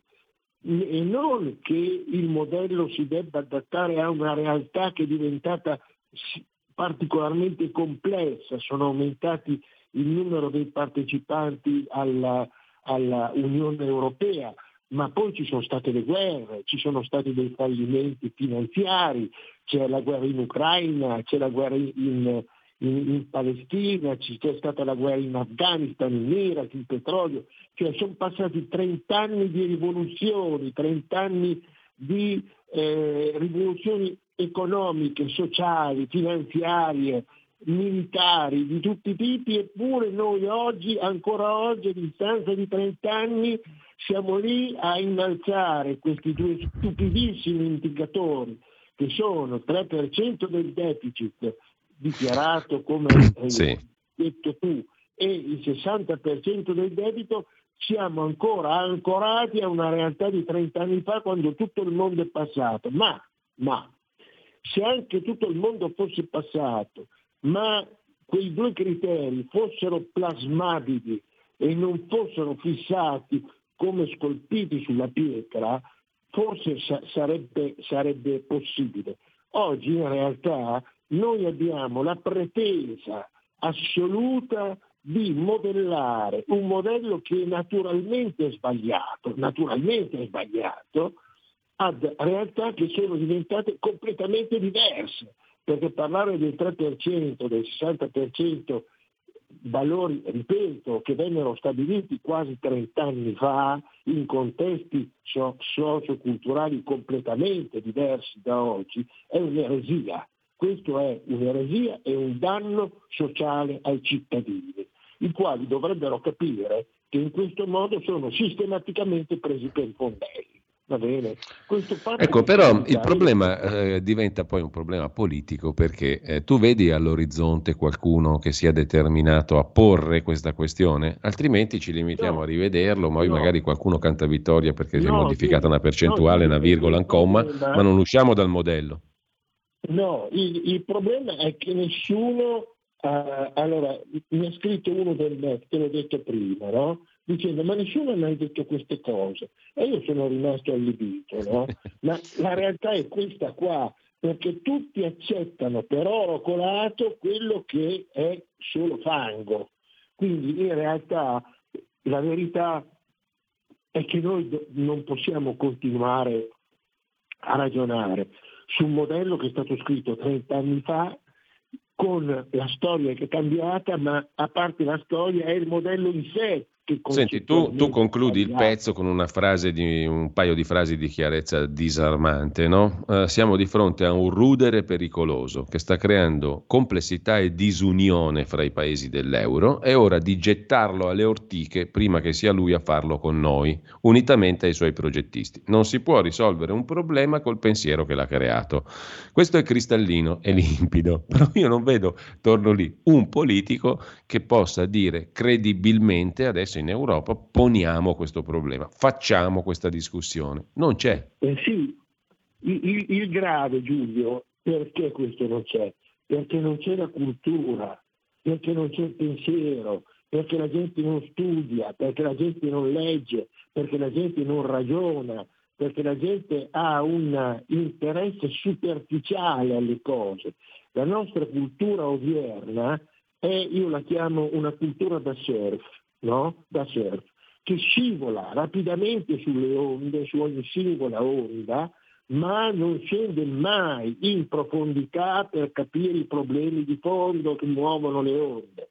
E quindi è questa la realtà. E l'altro fatto che io accenno nell'articolo che aggrava ulteriormente il patto di stabilità europeo, io lo chiamo patto di instabilità e decrescita, perché non è, non è servito a nulla, nella realtà non è servito a nulla, no? eh, e il problema qual è stato? Che questo patto viene calato nell'Unione Europea, ma l'Unione Europea di fatto è un'Unione Europea di burocrati, perché noi in Europa abbiamo sempre mandato delle mezze figure, quelle che in, nel calcio figurerebbero i panchinari sostanzialmente o quelli che vanno in tribuna in attesa che prima o poi capiti l'occasione mm. di fargli fare gli ultimi tre minuti sul campo. Che cosa succede? Che in mancanza di politici competenti e in grado di affrontare un dibattito serio sulla, sulla pelle dei cittadini, succede che in mancanza di questo il governo dell'Unione Europea è fatto dalla burocrazia. Quindi sì. che cosa succede? Che la burocrazia eh, europea sostanzialmente la, governa l'Unione Europea e deve fare in modo la burocrazia, deve fare in modo che, in, che la realtà no, eh, sia sempre più vicino a un modello che è lontano dal reale. Pensiamo soltanto alle norme sull'ecosostenibilità dove vengono poste delle questioni sulle case, sulla, sul Sì. riscaldamento globale, sulle macchine elettriche, da, da parte di gente che non le ha mai viste, che non si rende neanche conto di quello che scrive. Per cui che cosa c'è nella burocrazia? Un'attenzione esasperata, esasperata alla normazione, per cui la governance dell'Unione Europea è un esercizio di eccessiva e finalistica burocrazia fondata su una razionalità inesistente. Professore, abbiamo tre minuti ancora e in questi tre minuti io vorrei chiederti, a complemento di questo articolo che ricordo eh, per le ascoltatrici e gli ascoltatori potete trovare sul sito strumentipolitici.it, è intitolato eh, L'errore logico e culturale che rende inapplicabile un patto di stabilità storicamente fallito. A complemento di questo, ieri uscito, no, sono usciti due articoli in cui Mario Draghi, tutti conosciamo ovviamente, pone la questione mh, più o meno simile, dice le regole europee ormai sono superate, non funzionano più, abbiamo un panorama difficilmente correggibile, a meno che l'Europa non diventi uno Stato vero e proprio. Oggi sulla stampa Jacques Attali, considerato in Francia, a proposito di Mitterrand, l'uomo che sussurrava all'orecchio dei presidenti, tra cui Mitterrand, Sarkozy, Hollande, ma anche lo scopritore dell'attuale presidente francese Macron, mh, Attali oggi alla stampa dice la stessa cosa, cioè Draghi è una risorsa per tutti noi, l'Europa deve diventare uno Stato, eccetera, eccetera, perché il PIL del continente sta crollando e con Trump gli Stati Uniti potrebbero abbandonarci. Draghi sarebbe un ottimo candidato alla presidenza del Consiglio europeo, quello attuale però, mh, in attesa che arrivi il super Stato europeo. Tu come la vedi? Eh, è un problema inesistente. Eh, allora, se noi non riusciamo a mettere... Allora, uno Stato europeo è contro la storia, no? Eh, gli Stati Uniti hanno uno Stato federale, non uno Stato assoluto e ogni, eh, ogni area federale ha le sue regole. no? Chi ha la pena di morte e chi non ce l'ha, per esempio, chi condanna l'aborto e chi non lo condanna sostanzialmente. Quindi pensare di fare uno Stato di eh, stati, tra virgolette, completamente diversi per storia, religione, economia, società, cultura, religione e- e- e- in tutti i sensi. È, è una, è una follia. È una follia perché noi non riusciamo a mettere assieme questi stati su basi più semplici. Potrebbe avere un senso dare delle indicazioni di carattere generale, poi chiedendo ai singoli stati di adattarsi, ma pretendere che un'Europa che è sempre stata divisa, che è sempre stata in guerra, come è di fatto in guerra adesso, perché esiste un confronto dialettico, usiamo questo termine, sulla guerra in Palestina e sulla guerra in Ucraina. Eh, esiste un confronto eh, impari con gli Stati Uniti che non subiscono le sanzioni mentre noi le subiamo e questo crea l'inflazione. Eh, pensare che questa Europa possa diventare uno Stato mi sembra che sia uno di quei sogni irrealizzabili. Bisognerebbe partire a passi lenti. Sarebbe sufficiente che questa Europa trovasse qualcosa in comune, qualcosa in comune. Poi, una volta che c'è qualcosa in comune, tu costruisci qualcosa, puoi andare avanti. E qui mi viene in mente un vecchio proverbio cinese. I cinesi ragionano per millenni, ragionano sul lungo tempo, noi ragioniamo per domani mattina. Ecco. E dicono, se, se tu vuoi spostare una montagna, comincia a spostare un sasso. No? Allora, se tu vuoi creare uno Stato, comincia a creare una sola relazione condivisa tra i differenti Stati europei. Comincia con quella. Allora, professore, dobbiamo salutarci, ma ehm, tu sei stato come sempre molto chiaro. Allora, con questa storia dello Stato europeo rischieremo di fare la stessa operazione logica e culturale, tra virgolette, del patto di stabilità, cioè calare dall'alto qualcosa che invece non è nella realtà, Esatto. no? Esatto, In estrema sintesi. Esatto. Allora, grazie al professor Fabrizio Pezzani. Il tempo vola sempre con te, professore. Purtroppo sono già le nove. Noi ci risentiamo a questo punto anche venerdì prossimo, perché venerdì prossimo però è il, è, il, è l'8 dicembre. No, venerdì prossimo non ci sentiamo perché siamo in, in, siamo in festività. Mm. È la festività della, della Santa Vergine, è la eh. della Santa Vergine. Ci sentiamo allora ancora più in là, però in ogni caso io ringrazio il professor Pezzani. Professore, grazie. Ricordo a chi ci ascolta strumentipolitici.it, il suo pezzo, il pezzo del professor Fabrizio Pezzani. Grazie. Ciao. Stai ascoltando Radio Libertà. La tua voce libera, senza filtri né censura. La tua radio.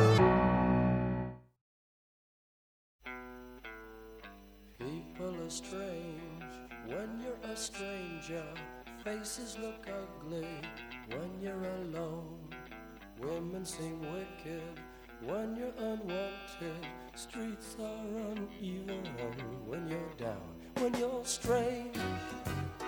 Faces come out of the rain when you're strange. No one remembers your name when you're strange. When you're strange, when you're strange. People are strange when you're a stranger. Faces look ugly when you're alone. Women seem wicked when you're unwanted. Streets are uneven when you're down.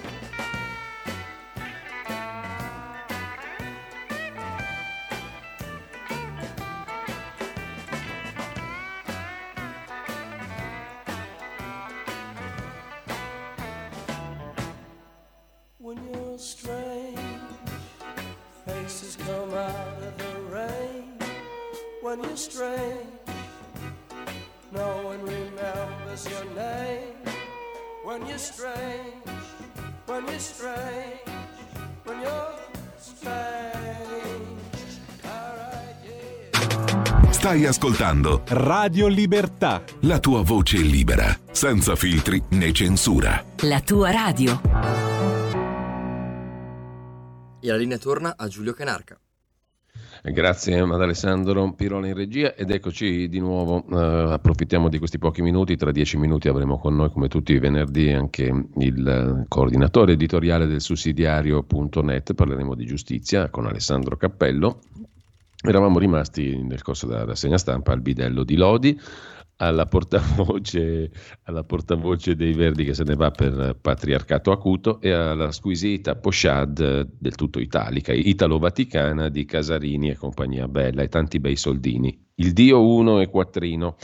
Il quattrino serve a portare i migranti in Italia e viene dal Vaticano. Una delle intercettazioni pubblicate da Panorama getta una luce sinistra, lo scrive in questo caso il Corriere della Sera a pagina 22 di questa mattina, una luce sinistra sul presunto uso a fini molto personali del denaro delle donazioni, perché è vero che il Vaticano dava soldi a Casarini, ma il Casarini avrebbe dovuto usarli per portare migranti in Italia con le sue belle navi, quelle della Mediterranea ONG e compagnia in realtà li usava anche per suoi fini personali.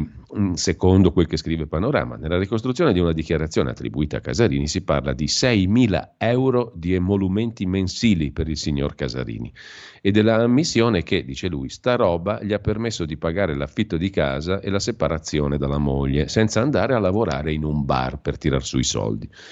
Tutto totalmente falso, replica Casarini. Quanto al rapporto col mondo della Chiesa, rilancia. Perché dovremmo nasconderlo? Lo abbiamo anche scritto, il ringraziamento alle diocesi, le parrocchie, i gruppi scout. Questa è la Chiesa che ci piace, dice Casarini, quella che sostiene pratiche concrete. Questo è il Vangelo ama il prossimo tuo come te stesso. Vale soprattutto in mare, perché in montagna amare il prossimo tuo è un po' più diverso, insomma è diverso, non è come in mare. Un rapporto tale da indurre uno degli indagati, l'amico di tante battaglie, Giuseppe Caccia, a dire che, sempre intercettato, i nostri amici vescovi bergogliani sono un po' dei coglioni a non gestirsi pubblicamente il rapporto con noi. Non è un po' troppo? Forse anche questa frase è falsa, forse, dice Casarini al Corriere della Sera, ma mettiamo che sia vera e allora è solo una rivendicazione di pubblicità. Dice che questo rapporto deve essere pubblico. Quanto all'entità delle donazioni date dalla Chiesa, sono dati numeri a caso, dice Casarini. Nel 23 da enti ecclesiastici, anche buddisti o valdesi, abbiamo ricevuto 400.000 euro, il 23% di tutto quello che abbiamo raccolto nell'anno. Basta consultare i nostri bilanci che sono pubblici. Dalle intercettazioni viene fuori un rapporto intenso col Papa. Dopo un'omelia del Papa c'è chi parla di Casarini come ghostwriter, quello che scrive i testi di Francesco, oppure quando, dopo una lettera del Papa in risposta a Casarini che lamenta difficoltà del soccorso in mare, si legge l'incipit Luca, caro fratello, e Casarini rilancia. Ora lavoriamo perché arrivi la frase Luca figliolo prediletto. Sono frasi false, manipolate al di fuori del contesto, taglia corto Casarini.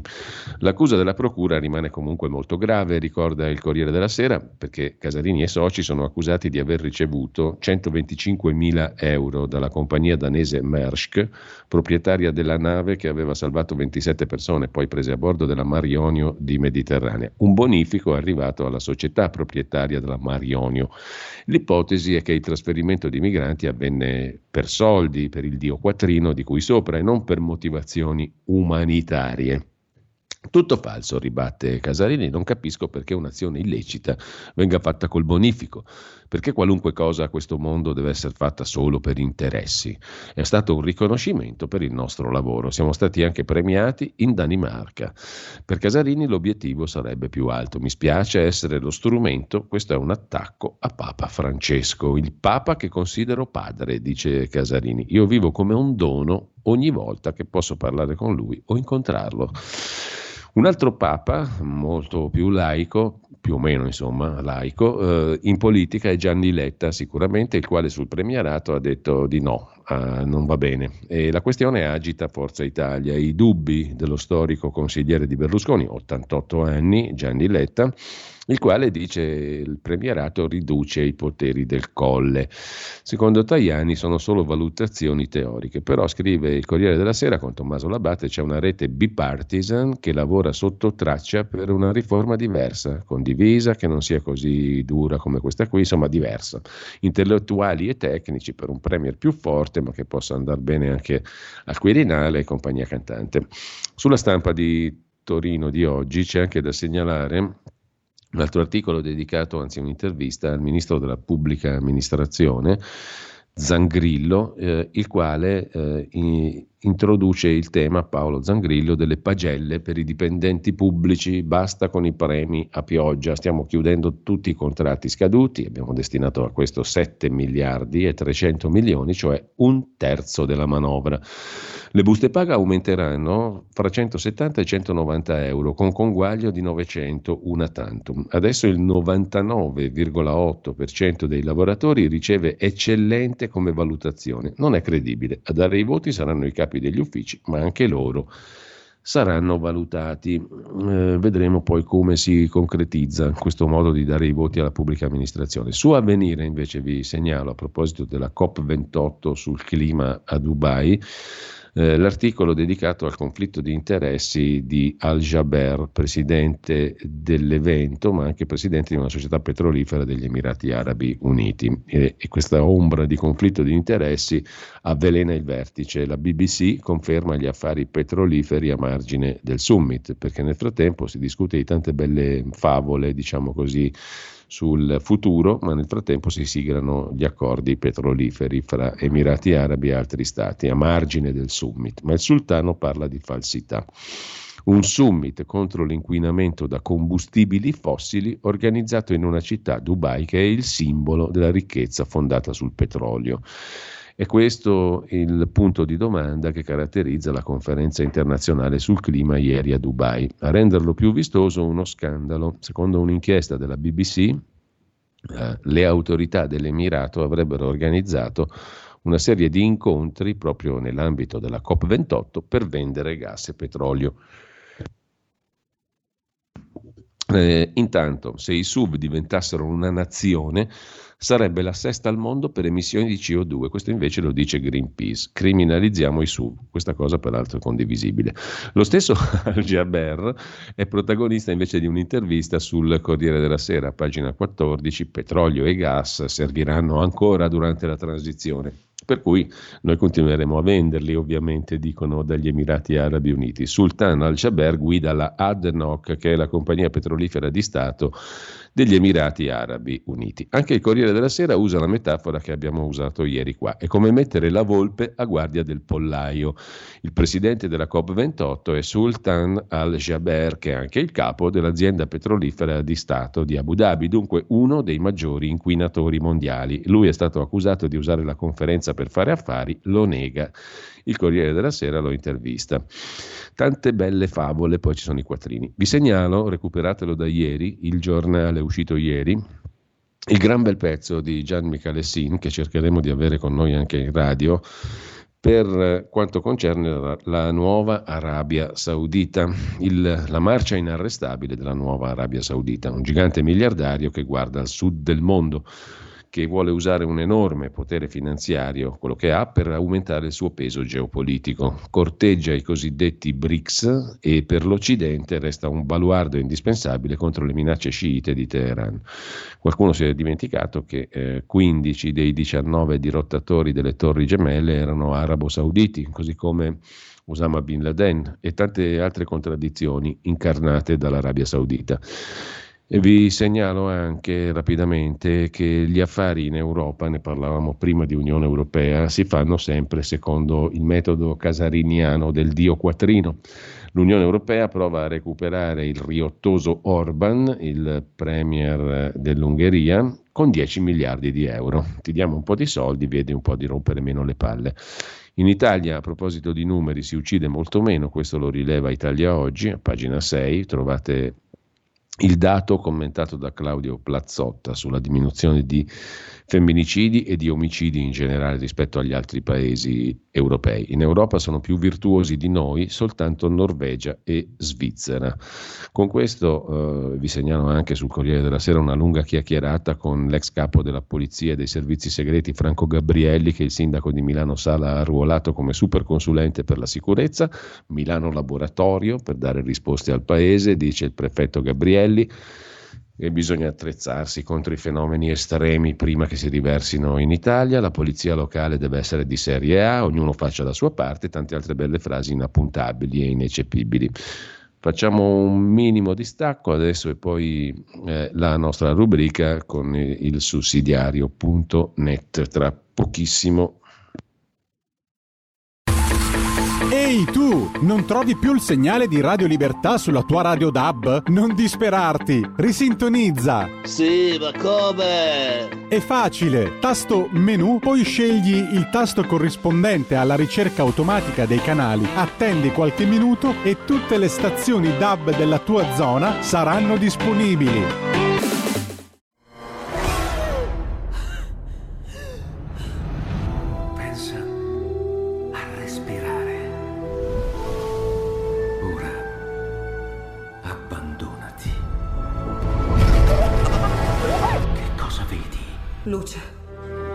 Oscurità.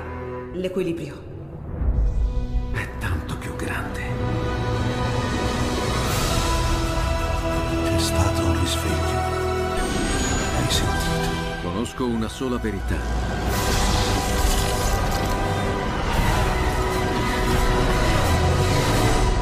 Movie Time ti fa entrare nel vivo del cinema, ti fa sentire come se fossi tu il protagonista del grande schermo.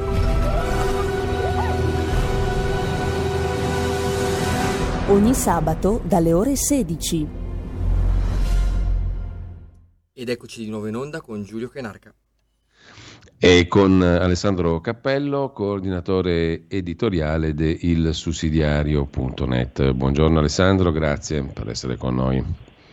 Buongiorno a te Giulio. Allora, oggi parliamo di un argomento eh, che ha tenuto banco questa settimana eh, sotto diverse angolazioni e punti di vista. No?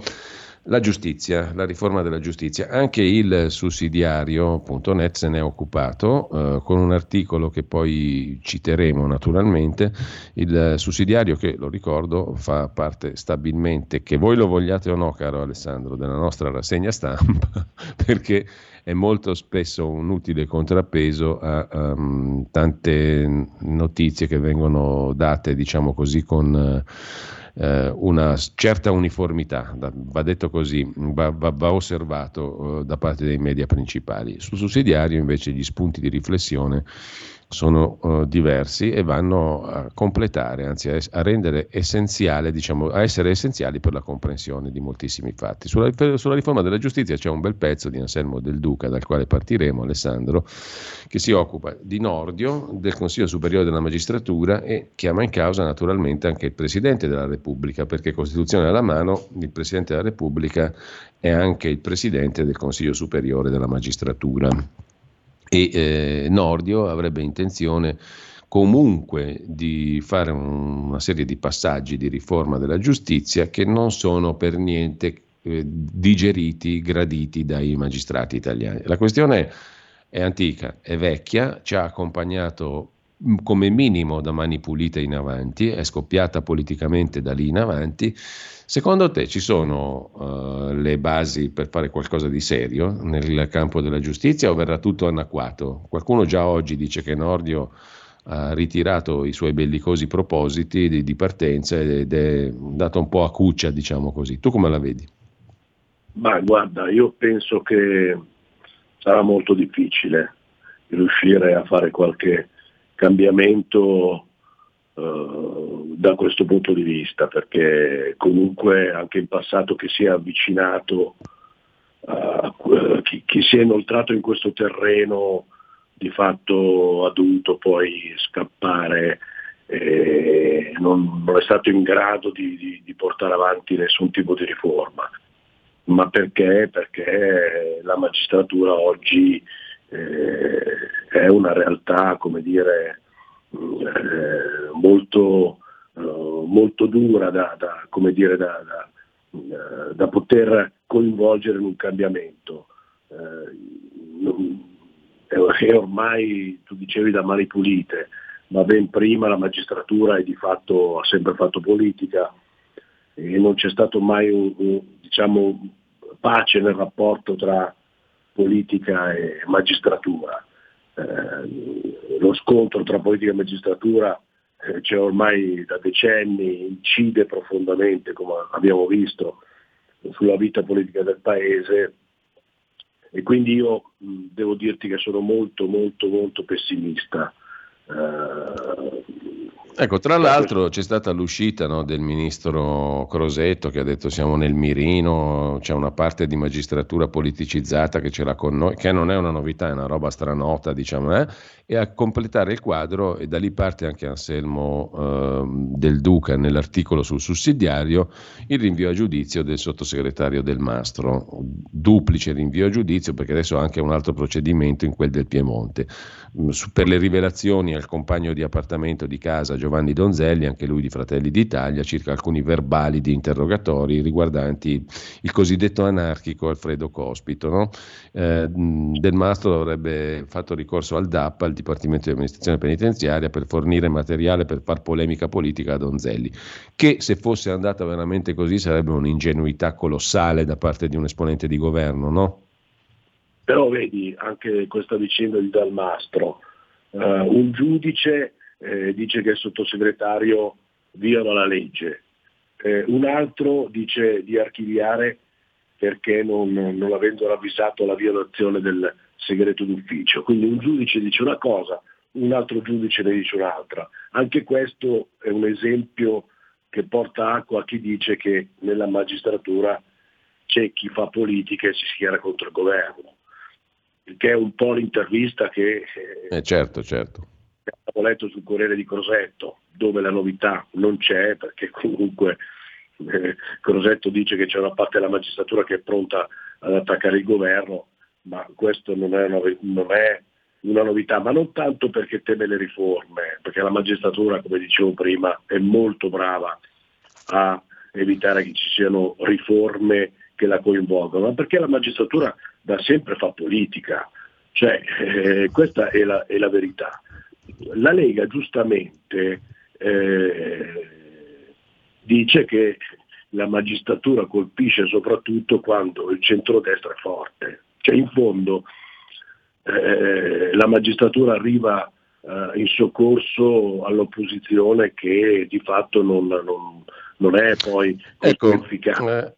A proposito di, di, questo, Alessandro, no? um, a proposito di questo, Nordio, che citavamo prima, ieri eh, si è presentato al Consiglio Superiore della Magistratura, lo scriveva anche il sussidiario nell'articolo di Del Duca, appunto. Il ministro di Giustizia è andato al CSM, eh, presieduto in presenza dal capo dello Stato, Sergio Mattarella, per esporre le linee programmatiche del suo ministero, perché dopo l'insediamento a febbraio non c'era stata ancora un'occasione e anche questo la dice lunga diciamo, sulla celerità dei processi di riforma. Ebbene, mh, il ministro Nordio eh, ha detto che bisogna rinsaldare la fiducia della collettività, che bisogna collaborare tra ministro e CSM, che la Costituzione certamente non è eterna, che non vuol dire niente perché, perché, è una frase totalmente neutra, e che rimane appunto centrale la collaborazione col Consiglio Superiore della Magistratura. Parole insomma rasserenanti, come si dice,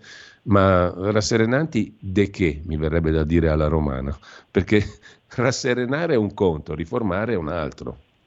Ma certo, ma eh, alla fine non cambia niente, non cambia niente, nel senso che ogni volta che la politica tenta di rivedere i diritti acquisiti dai giudici, la reazione è durissima, è quasi una difesa di casta, tutti insieme. Eh, ma ti pare che oggi un magistrato eh, lavori bene o lavori male non fa differenza, ma ti pare normale una cosa di questo genere, a livello anche della carriera. Si cresce per anzianità e noi sappiamo anche per appartenenza della magistratura. Ma insomma sembra che, che il, eh, il, il, metodo Palamara sia stato dimenticato molto in fretta. Eh sì, sì, sì cioè, ci siamo dimenticati completamente di quella vicenda, salvo diciamo, il fatto gravissime, che quello era, era, il vertice dell'Associazione Nazionale dei Magistrati, ricordiamolo, eh. Palamara non era un passante o un magistratucolo di provincia, era il vertice del sistema sindacale, tra virgolette, dei sindacati, dei magistrati. Certo, una magistratura che non solo, una parte della magistratura che non solo fa politica da sempre, eh, ma addirittura fa politica anche all'interno della magistratura. Noi sappiamo bene che i primi nemici del giudice Falcone era proprio dentro la magistratura.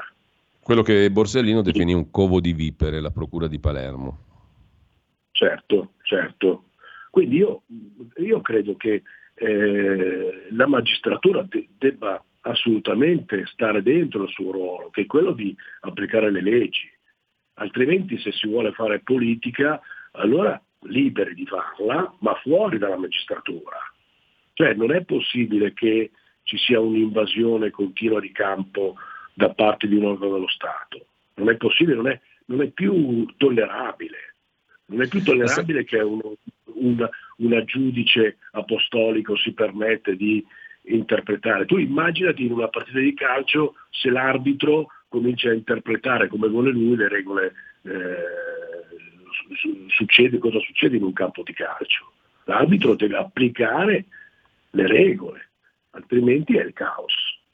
C'è da dire paese... che solo per il potere eh, eh, giudiziario, diciamo per la funzione giudiziaria, esiste questo salvacondotto globale anche da parte dei media, dell'opinione pubblica in generale, no? perché se tocchi un giudice sembra che tocchi un dio, mentre invece per gli altri due poteri dello Stato, legislativo e esecutivo, possiamo sbeffeggiare, dileggiare, criticare, svalutare e non succede niente, diciamo. questo va detto. Chissà per quale motivo la, la giustizia è vista come un, un, una, una, zona che in realtà è una funzione, è una funzione pubblica pubblica, cioè è un servizio che tu dai al cittadino, non è qualcosa di divino o, o, o di intoccabile, diciamo, è un servizio anche molto importante perché ha riflessi sulla libertà delle persone, sull'economia, su tutto. Quindi deve essere un servizio efficientissimo e non ideologizzato o corrotto o peggio perché noi che ci siamo occupati qua della vicenda della strage di Erba abbiamo visto che questa macchina può essere di estremo danno anche per due semplici cittadini e a copertura invece di altri tipi di interessi. Quindi bisogna essere molto attenti e invece questo, questo mondo viene, viene diciamo, sottratto al giudizio. Se tu cominci a parlare di riforme in questo ambito non lo puoi fare, si può riformare di tutto tranne che la giustizia. Assolutamente così, assolutamente così, ma tu pensa il referendum sulla responsabilità eh, eh, sulla responsabilità dei giudici è rimasto lettera morta. Cioè non, è difficile, io guarda, sono molto pessimista anche eh, in questo momento, non credo che il governo Meloni riesca a, a fare alcunché su questo, su questo tema.